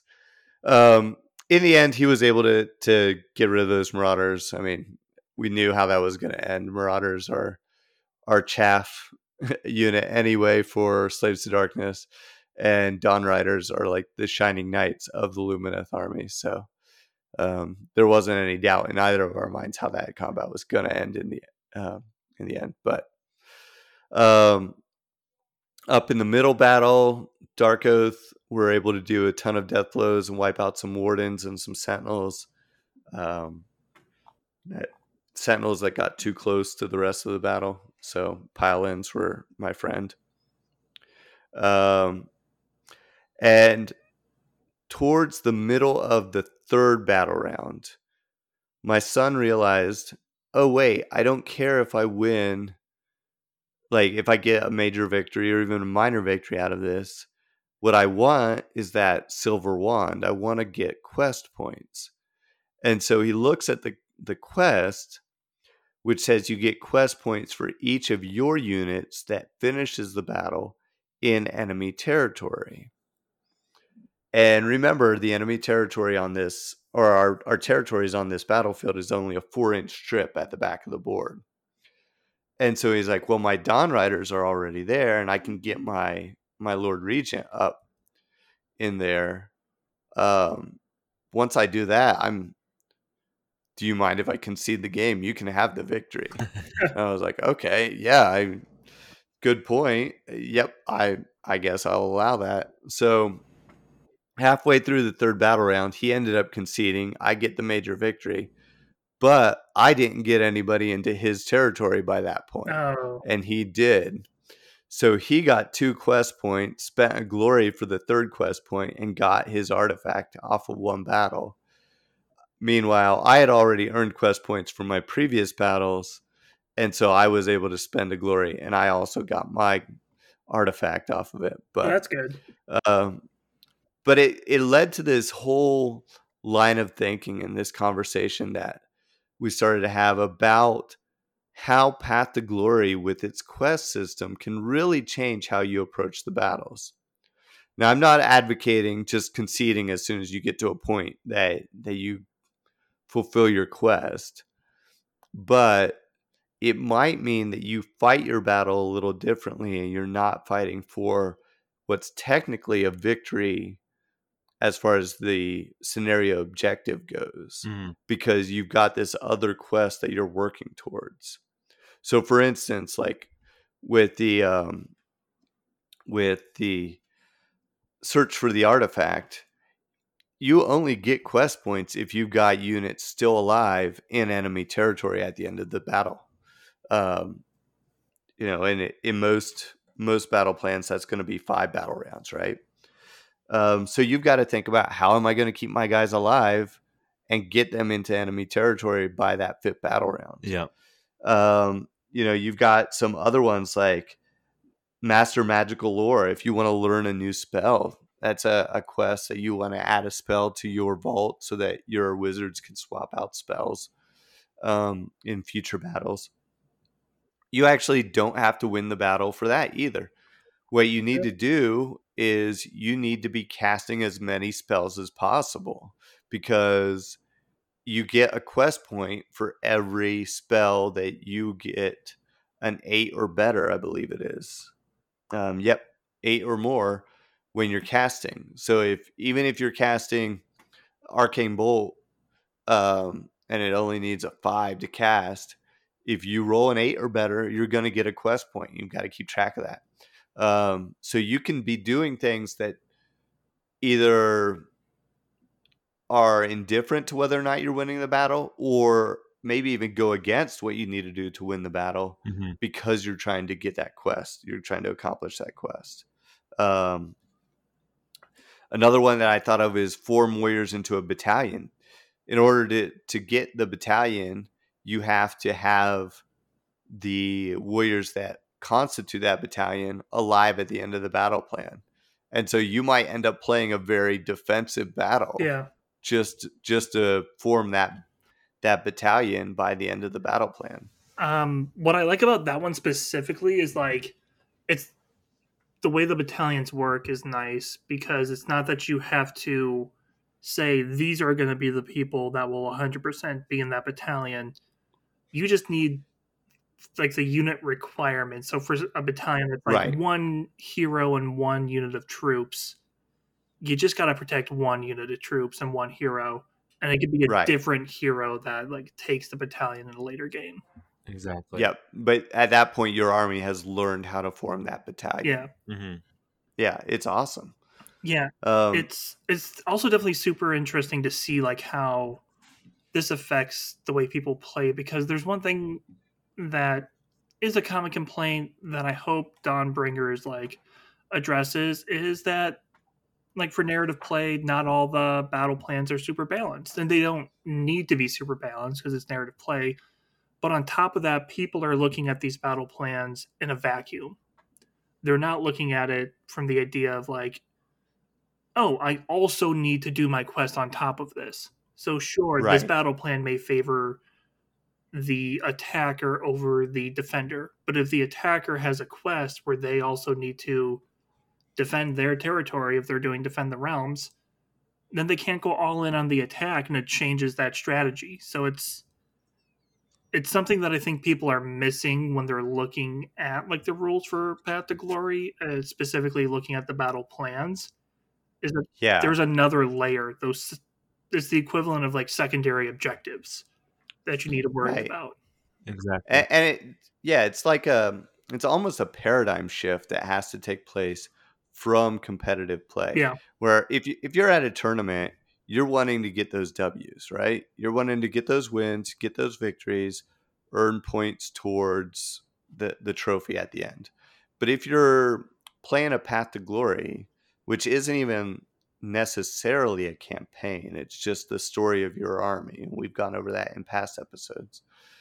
You're you're doing things that that move along the story of your army. And that may not always be winning battles. Yeah.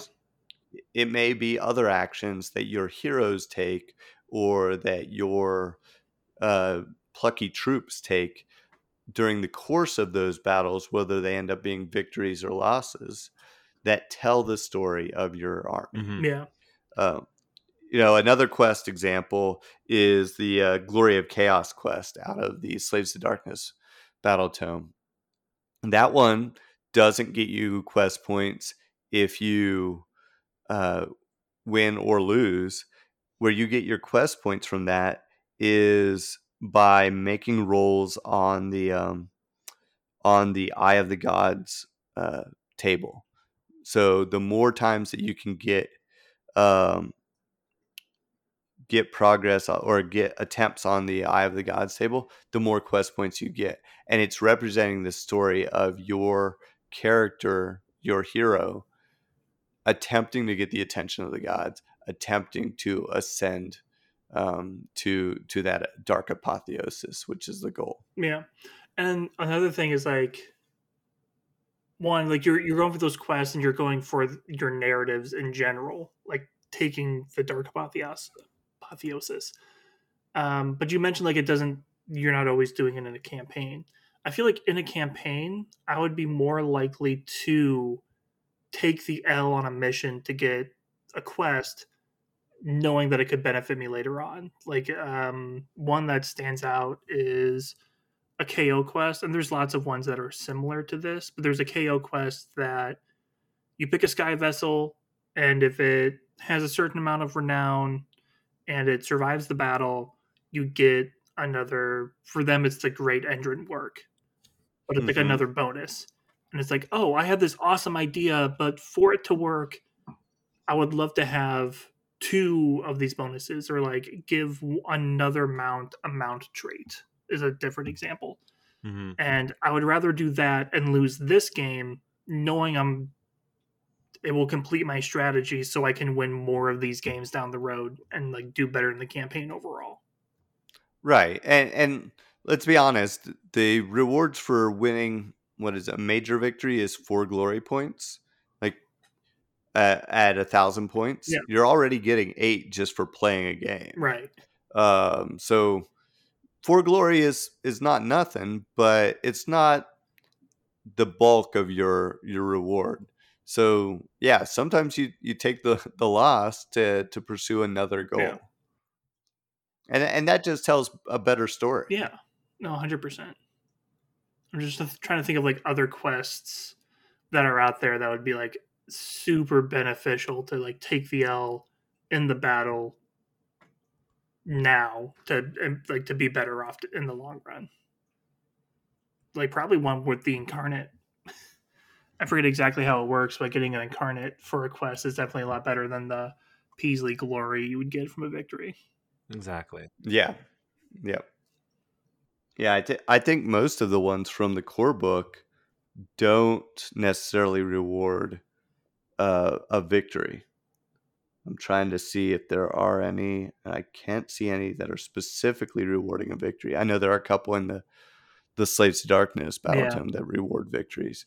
Um, Definitely, and that's very in character for them. Yeah.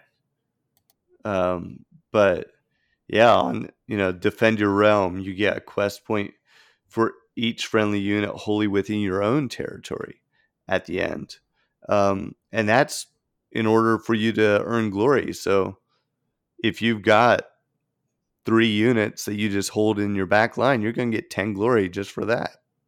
Yeah. Exactly. So, not saying to game the system because that's not the point of Path to Glory at oh, all. Gosh, no. But, yeah, but it, it's a level of complexity that I think a lot of people overlook when they initially read through Path to Glory. And I want to encourage people to take another look at the quest and recognize that there's this bigger story than just the battle you're fighting. And that's the story of your army. Mm-hmm. Yeah. Yeah, no, and with that being said, talking about like the larger stories, we also had an ask out for the audience to like their ways of doing longer stories specifically with campaigns and you had mentioned you used the open war cards for this latest battle. That was yep. also the thing that's up for the grabs. We had a little uh, giveaway and we were going to roll a die randomly for one of the folks that offered their opinions on how to run a path to glory like campaign for a group yeah i just I, you know first of all i want to i want to give a shout out to all the people that that participate in our Discord discussions on the Mortal Realms Discord, which is www.themortalrealms.com forward slash Discord, or I believe it is www.discord.com forward slash the Mortal Realms. Um, and and it when you go and join that server, and as Aaron reminds us, you you know, spend every waking moment in there, just waiting for him to ask uh, what questions you have. Um, you also have the opportunity to engage a lot of like-minded people, whether um, that's in Path to Glory discussions or Warcry or Underworlds or anything Age of Sigmar related. Um, but but especially in our Path to Glory discussion channel, we've had some great discussions about uh, what does it look like to play a campaign using the Path to Glory rules, and what are some different ways that people are doing that. And so I want to just thank everybody for participating in that. And I've got 11 people that I've uh, noted down here as being active um, since we uh, put the request out there for um, people's input. Um, I think it was two episodes ago.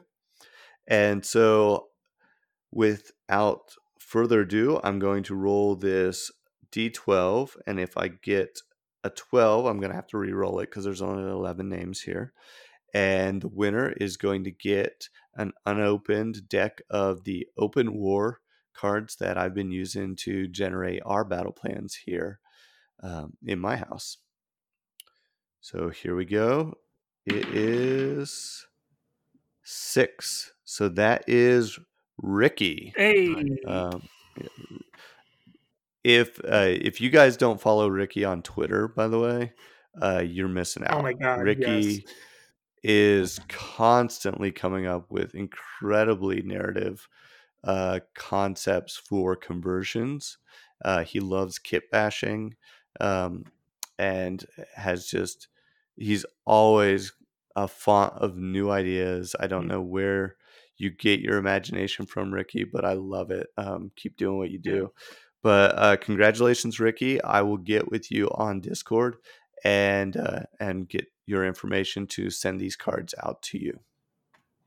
Perfect. And what's great is I know R- Ricky plays at Warhammer World, so these cards will will make their way back home. awesome. Um, yeah, and on top of that, like those great conversations we had, we also had some listener questions that we wanted to um, address here before we end the episode. Oh yeah. Uh, so first question is from Domir, who's actually one of our Free Guild patrons for the Mortal Realms Network. Uh, Thank you. and, Yes, thank you so much. Yes. And I think they might also be a local in Madison.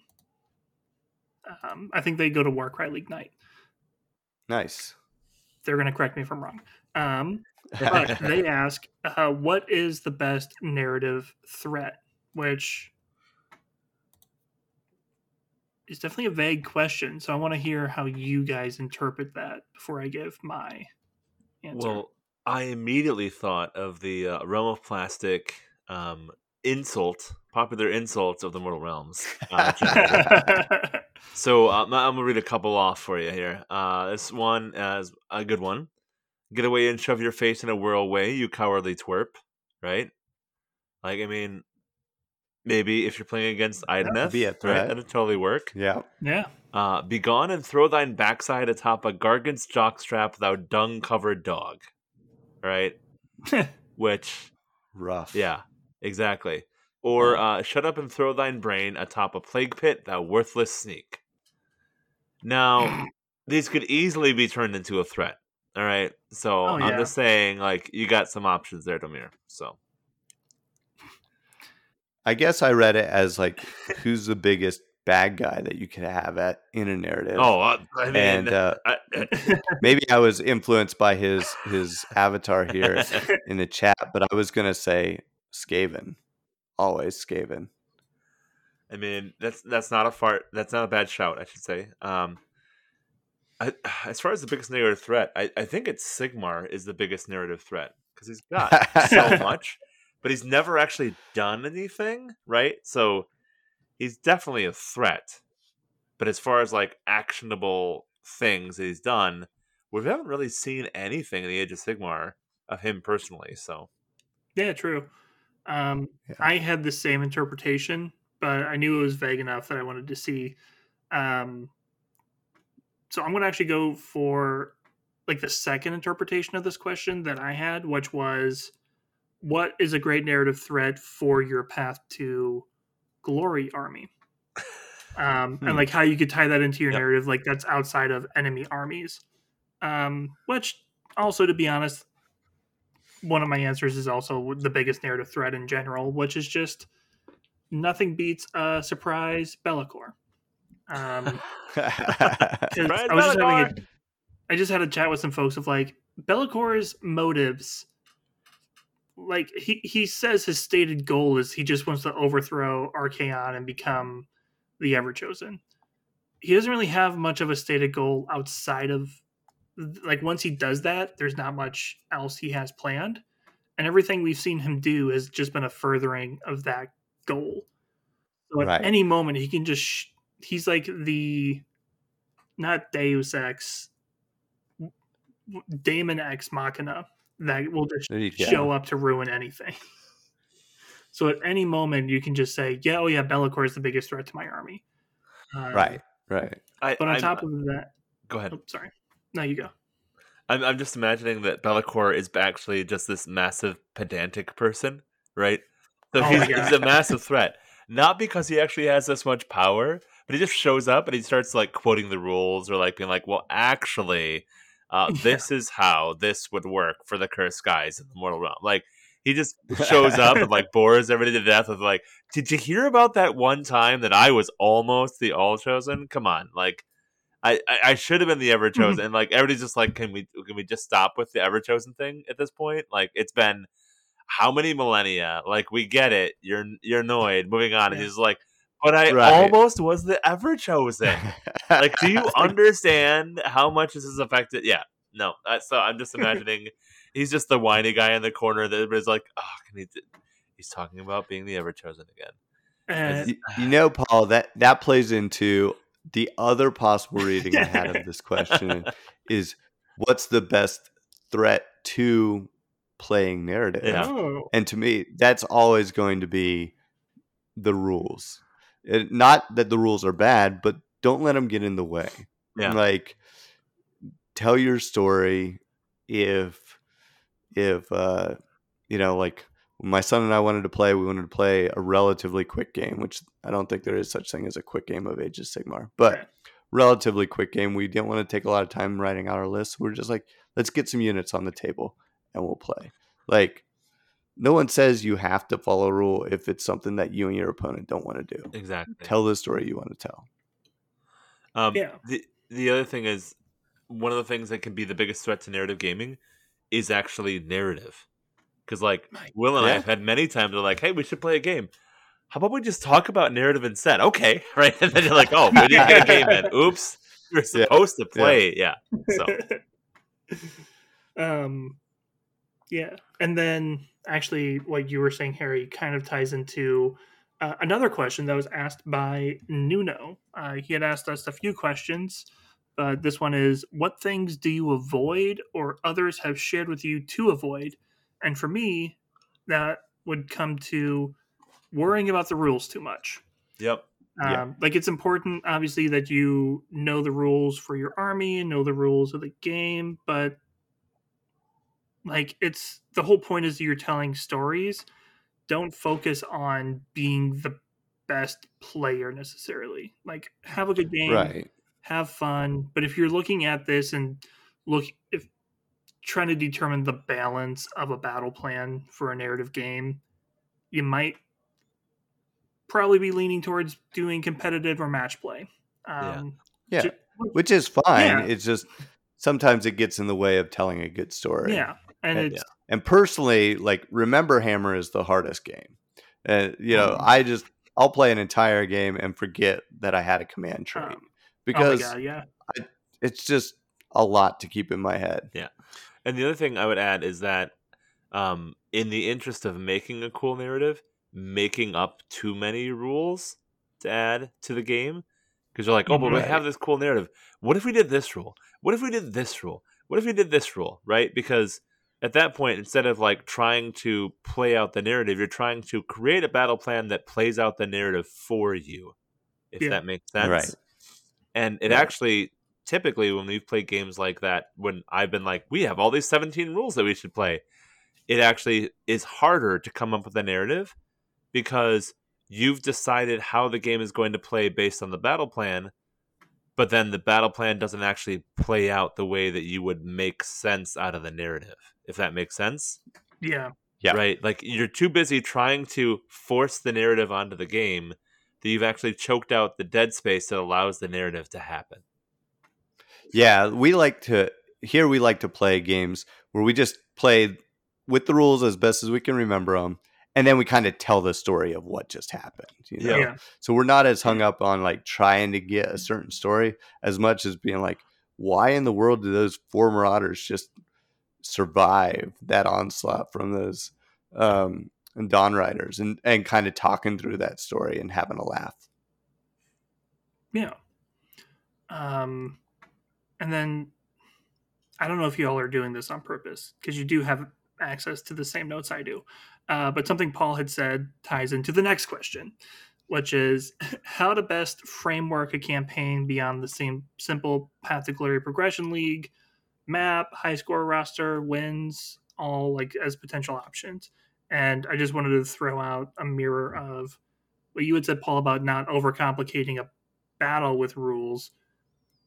I think also don't, and this is part of the conversations that people had as part of like the the giveaway is like don't overcomplicate a campaign with too many rules.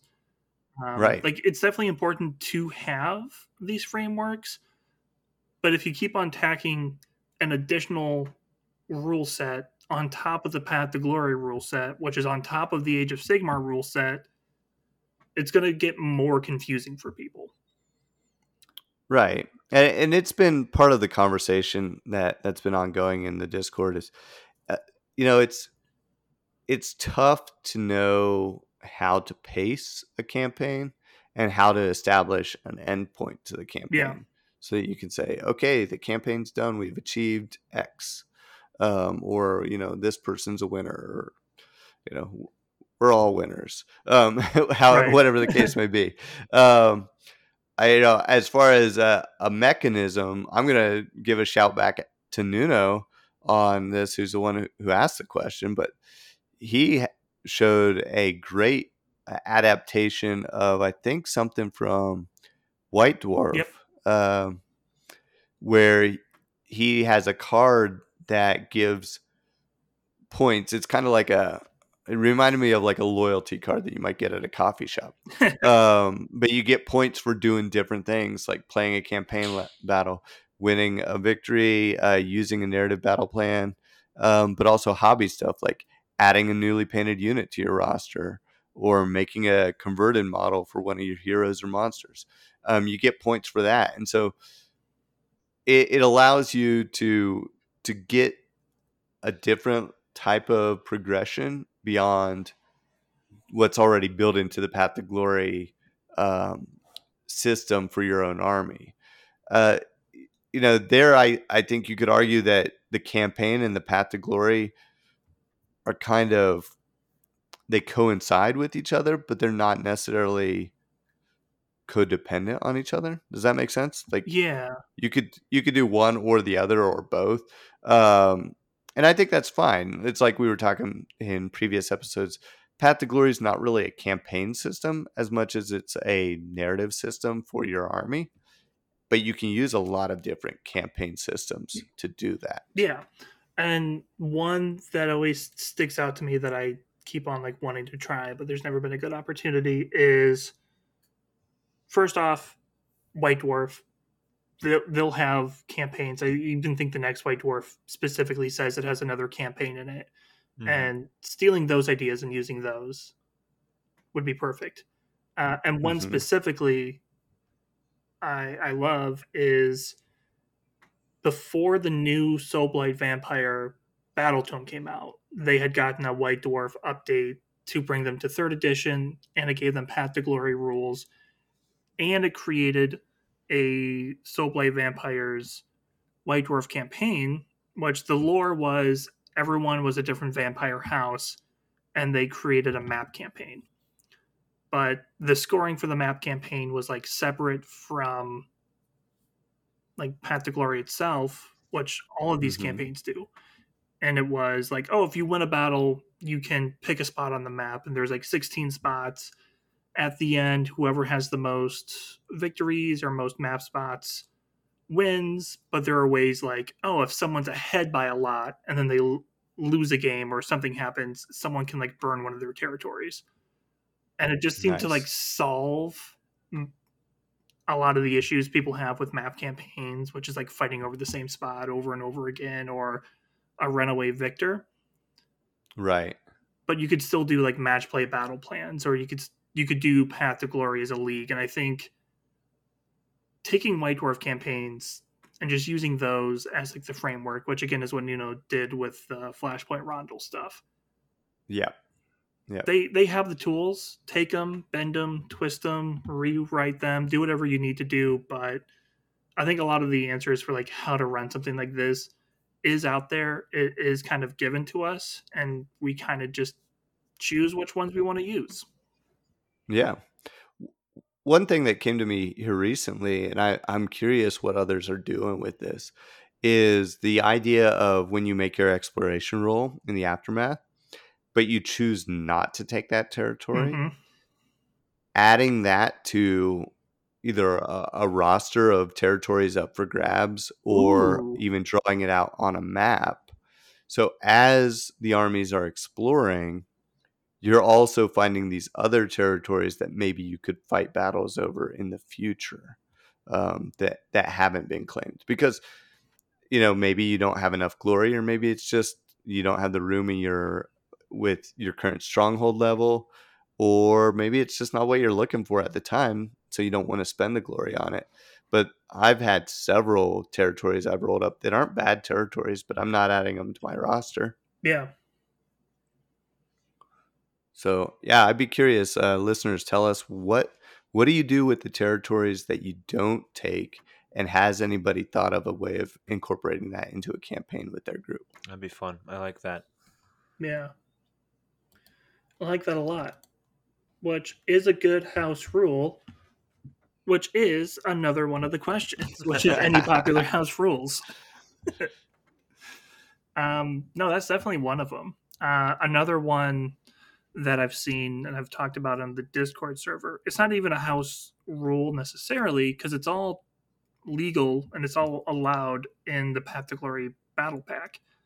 But it's um, say someone is really down, um, like they suffered a lot of casualties, they're behind a lot on glory, they're taking a part of like a larger campaign with a lot of folks, and unfortunately they're falling behind and it's becoming like unfun because they're spending all they they're just constantly sliding back. One of the rules that is allowed is you can play match play games and count those towards your path to glory hmm which means you can play a game with your full army again um, without having any of the casualty scores. And at the end, you don't suffer the consequences. Yep, you you still earn the glory. You just skip step two of the Yeah. aftermath, which is the casualties. Yeah, so Yep. you can take all that brand new extra glory you have. Who knows, maybe even being at full strength allows you to win. Like you may have just had a bad matchup because you've been down on casualties. And that all that stuff can allow you to bounce back. And it may just be Right. the break you need. And the reason I also love it is it's not a detriment to your opponent. So often a lot of like quote unquote catch up mechanics feel like it's doing a disservice to the person you're playing against to allow you to catch up. hmm Nope, they also get the same benefits. It's good for them too. They're probably happy with it. Yep. And if you want to, if you want to add a little more narrative into that, um, you could, you could, if you've got enough opponents or you've got enough armies between you and your regular opponent, um, you could pick two armies from the same, uh, same Grand Alliance and call it a training mission. Ooh, And then you just don't take the the casualties, but you still get the the value from the the mission itself. Maybe skip the exploration Yeah. roll too. maybe have it be a flashback battle. Yeah, there you go. Um, the other thing I would say as a house rule is everybody should know that there is a free app you can use, right? Uh, for um, Age of Sigmar, right? But there's also Mhm. another free app that has all the old War Scrolls in it, right? Um, Yeah.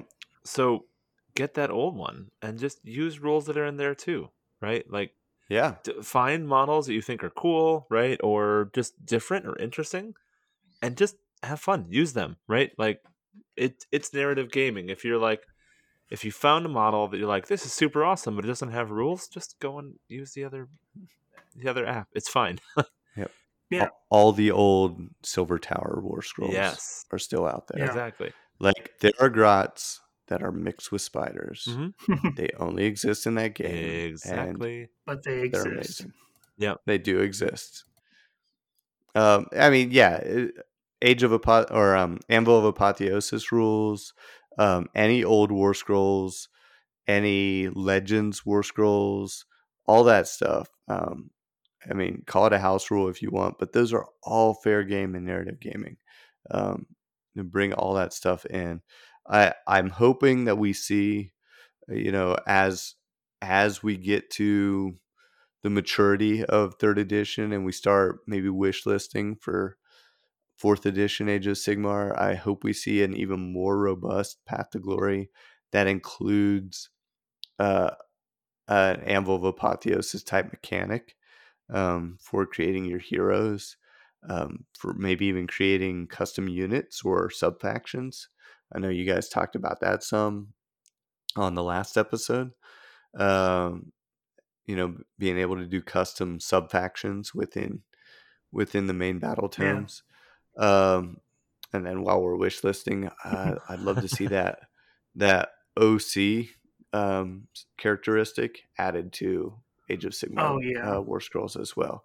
The it's the objective control mechanic that they're adding to 10th edition Warhammer Because- forty thousand. The mechanic is there in this current edition of AOS. It's just not on the It War is. Scroll. Right, right, right. just put right. it on the Yeah. War Scroll. That would be so nice just to have that because then you can have, yeah, you can do a lot once it's formalized into a mechanic. Yeah. And yeah, the other fun thing we had joked about this before, um, but like the fact came out and the Monstrous Arcanum or the Forge World monsters aren't legal anymore, In match play. specifically in match play. in match Yep. play. Yes, Still legal in narrative. right. Like the local group here um, was, you know, all upset about it and worried. Like, oh no, what am I going to play these as? You know, I have all this money in my Forge World. I'm like, just play with them. yeah, just do it. like we could all just be cool and use the old models and and war scrolls and games workshop isn't going to kick in the doors of the local shop and like arrest Mm-hmm. Yeah, everybody call it a because- store rule or something. right like it's not unless we are going to tournaments it's not a big deal folks Yeah. It's really okay. but it is it's going to be fine Yeah, that's always the thing that surprises me the most when something like that comes out, or where it's like, oh yeah, technically you can't use the war scrolls that are in the app because they don't, they're not on the pitch battle profile list. And sometimes tournaments will enforce that, and other times, like events will just be like, no, use it.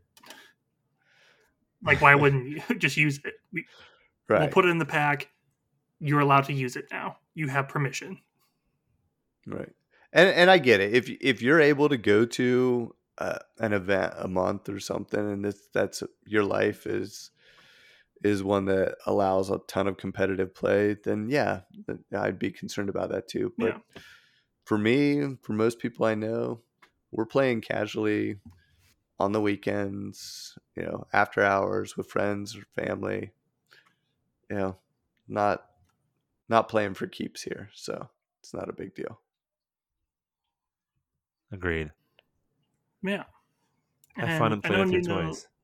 Oh yeah, Right, right. you you have the toys. Some of them- some people even painted them. Like they're not going to go away. Some people even. go- Um, especially like a Forge World one. Like if you painted that thing, like don't chuck it in the bin. Like Yeah, I'm definitely not throwing away. Send it to me. yeah.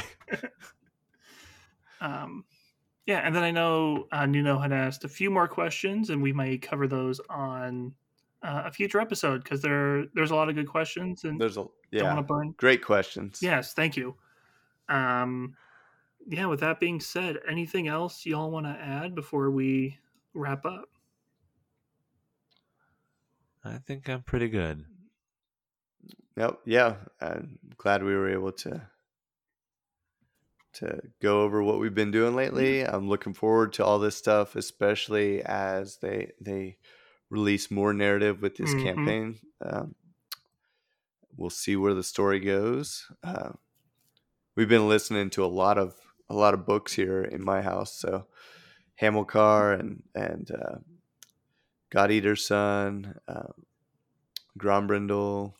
So there's a ton of fun stuff going on in the Mortal Realms. I just want to see what what happens with the game itself. Yeah. especially with Path to Glory rules becoming free. Yeah. Right. That would be awesome. Yeah, there, there's so much lore right now. It's just absolutely insane, right? We're getting Yeah. Black Library books. We're getting the White Dwarf supplements, and then all the battle tomes. Like, just people are like, "Oh, nothing happens in the Mortal Realms." No, no, everything is Right. happening in the Mortal Realms constantly. Like, we, we've just Yeah. moved so far and so fast. It's it's amazing. Yeah.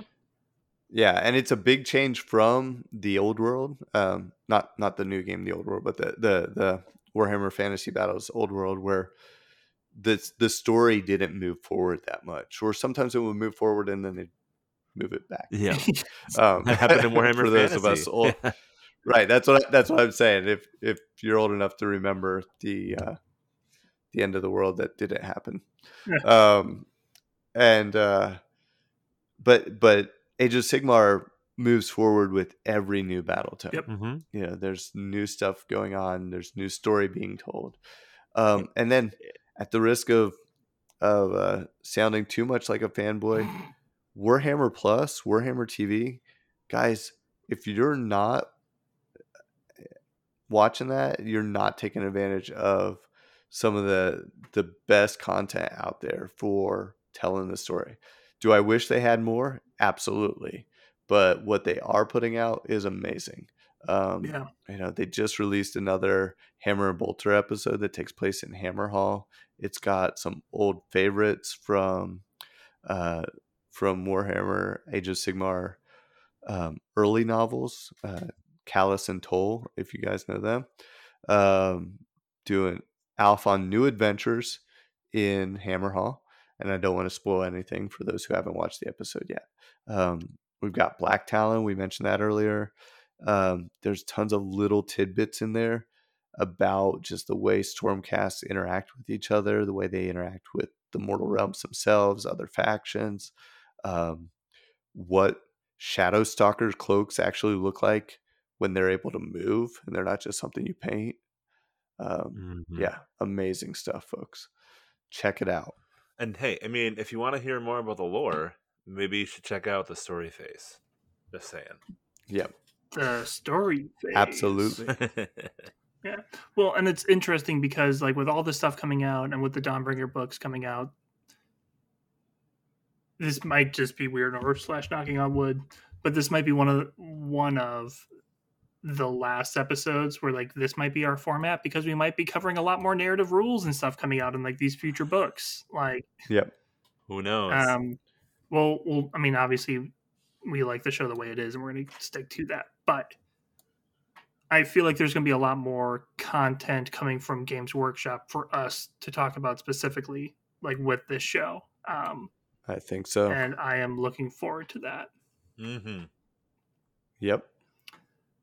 And with that being said, dear listeners, our fire has at last burned down to embers, and we must take to the path once more. If you enjoyed your time with us, consider leaving us a positive review on your podcast platform of choice, or you can leave a tip over on our Patreon at themortalrealms.com slash Patreon. If you'd like to share your stories with us, you can head on over to our Twitter at Path to Story, or you can chat with us on our Discord at themortalrealms.com slash Discord. And if you want to email us, you can email us at pathtostory at gmail.com. Finally, if you'd like to keep us company on the road, Harry, where can they find you online at? Well, the most reliable place to find me online right now is in our Discord server, uh, where I am uh, under the name of Harry slash Path to Story. And uh, every now and then I'm checking Twitter, but I am taking a little break from it. And uh, on there, I am at Toy Soldier Fun. Paul, where can they find you at? At PJ Shard. And you can find me on Twitter at Age of Sevvir, or you can find me on the Discord simply as Sevvir. Thank you for listening, and we'll see you again real soon.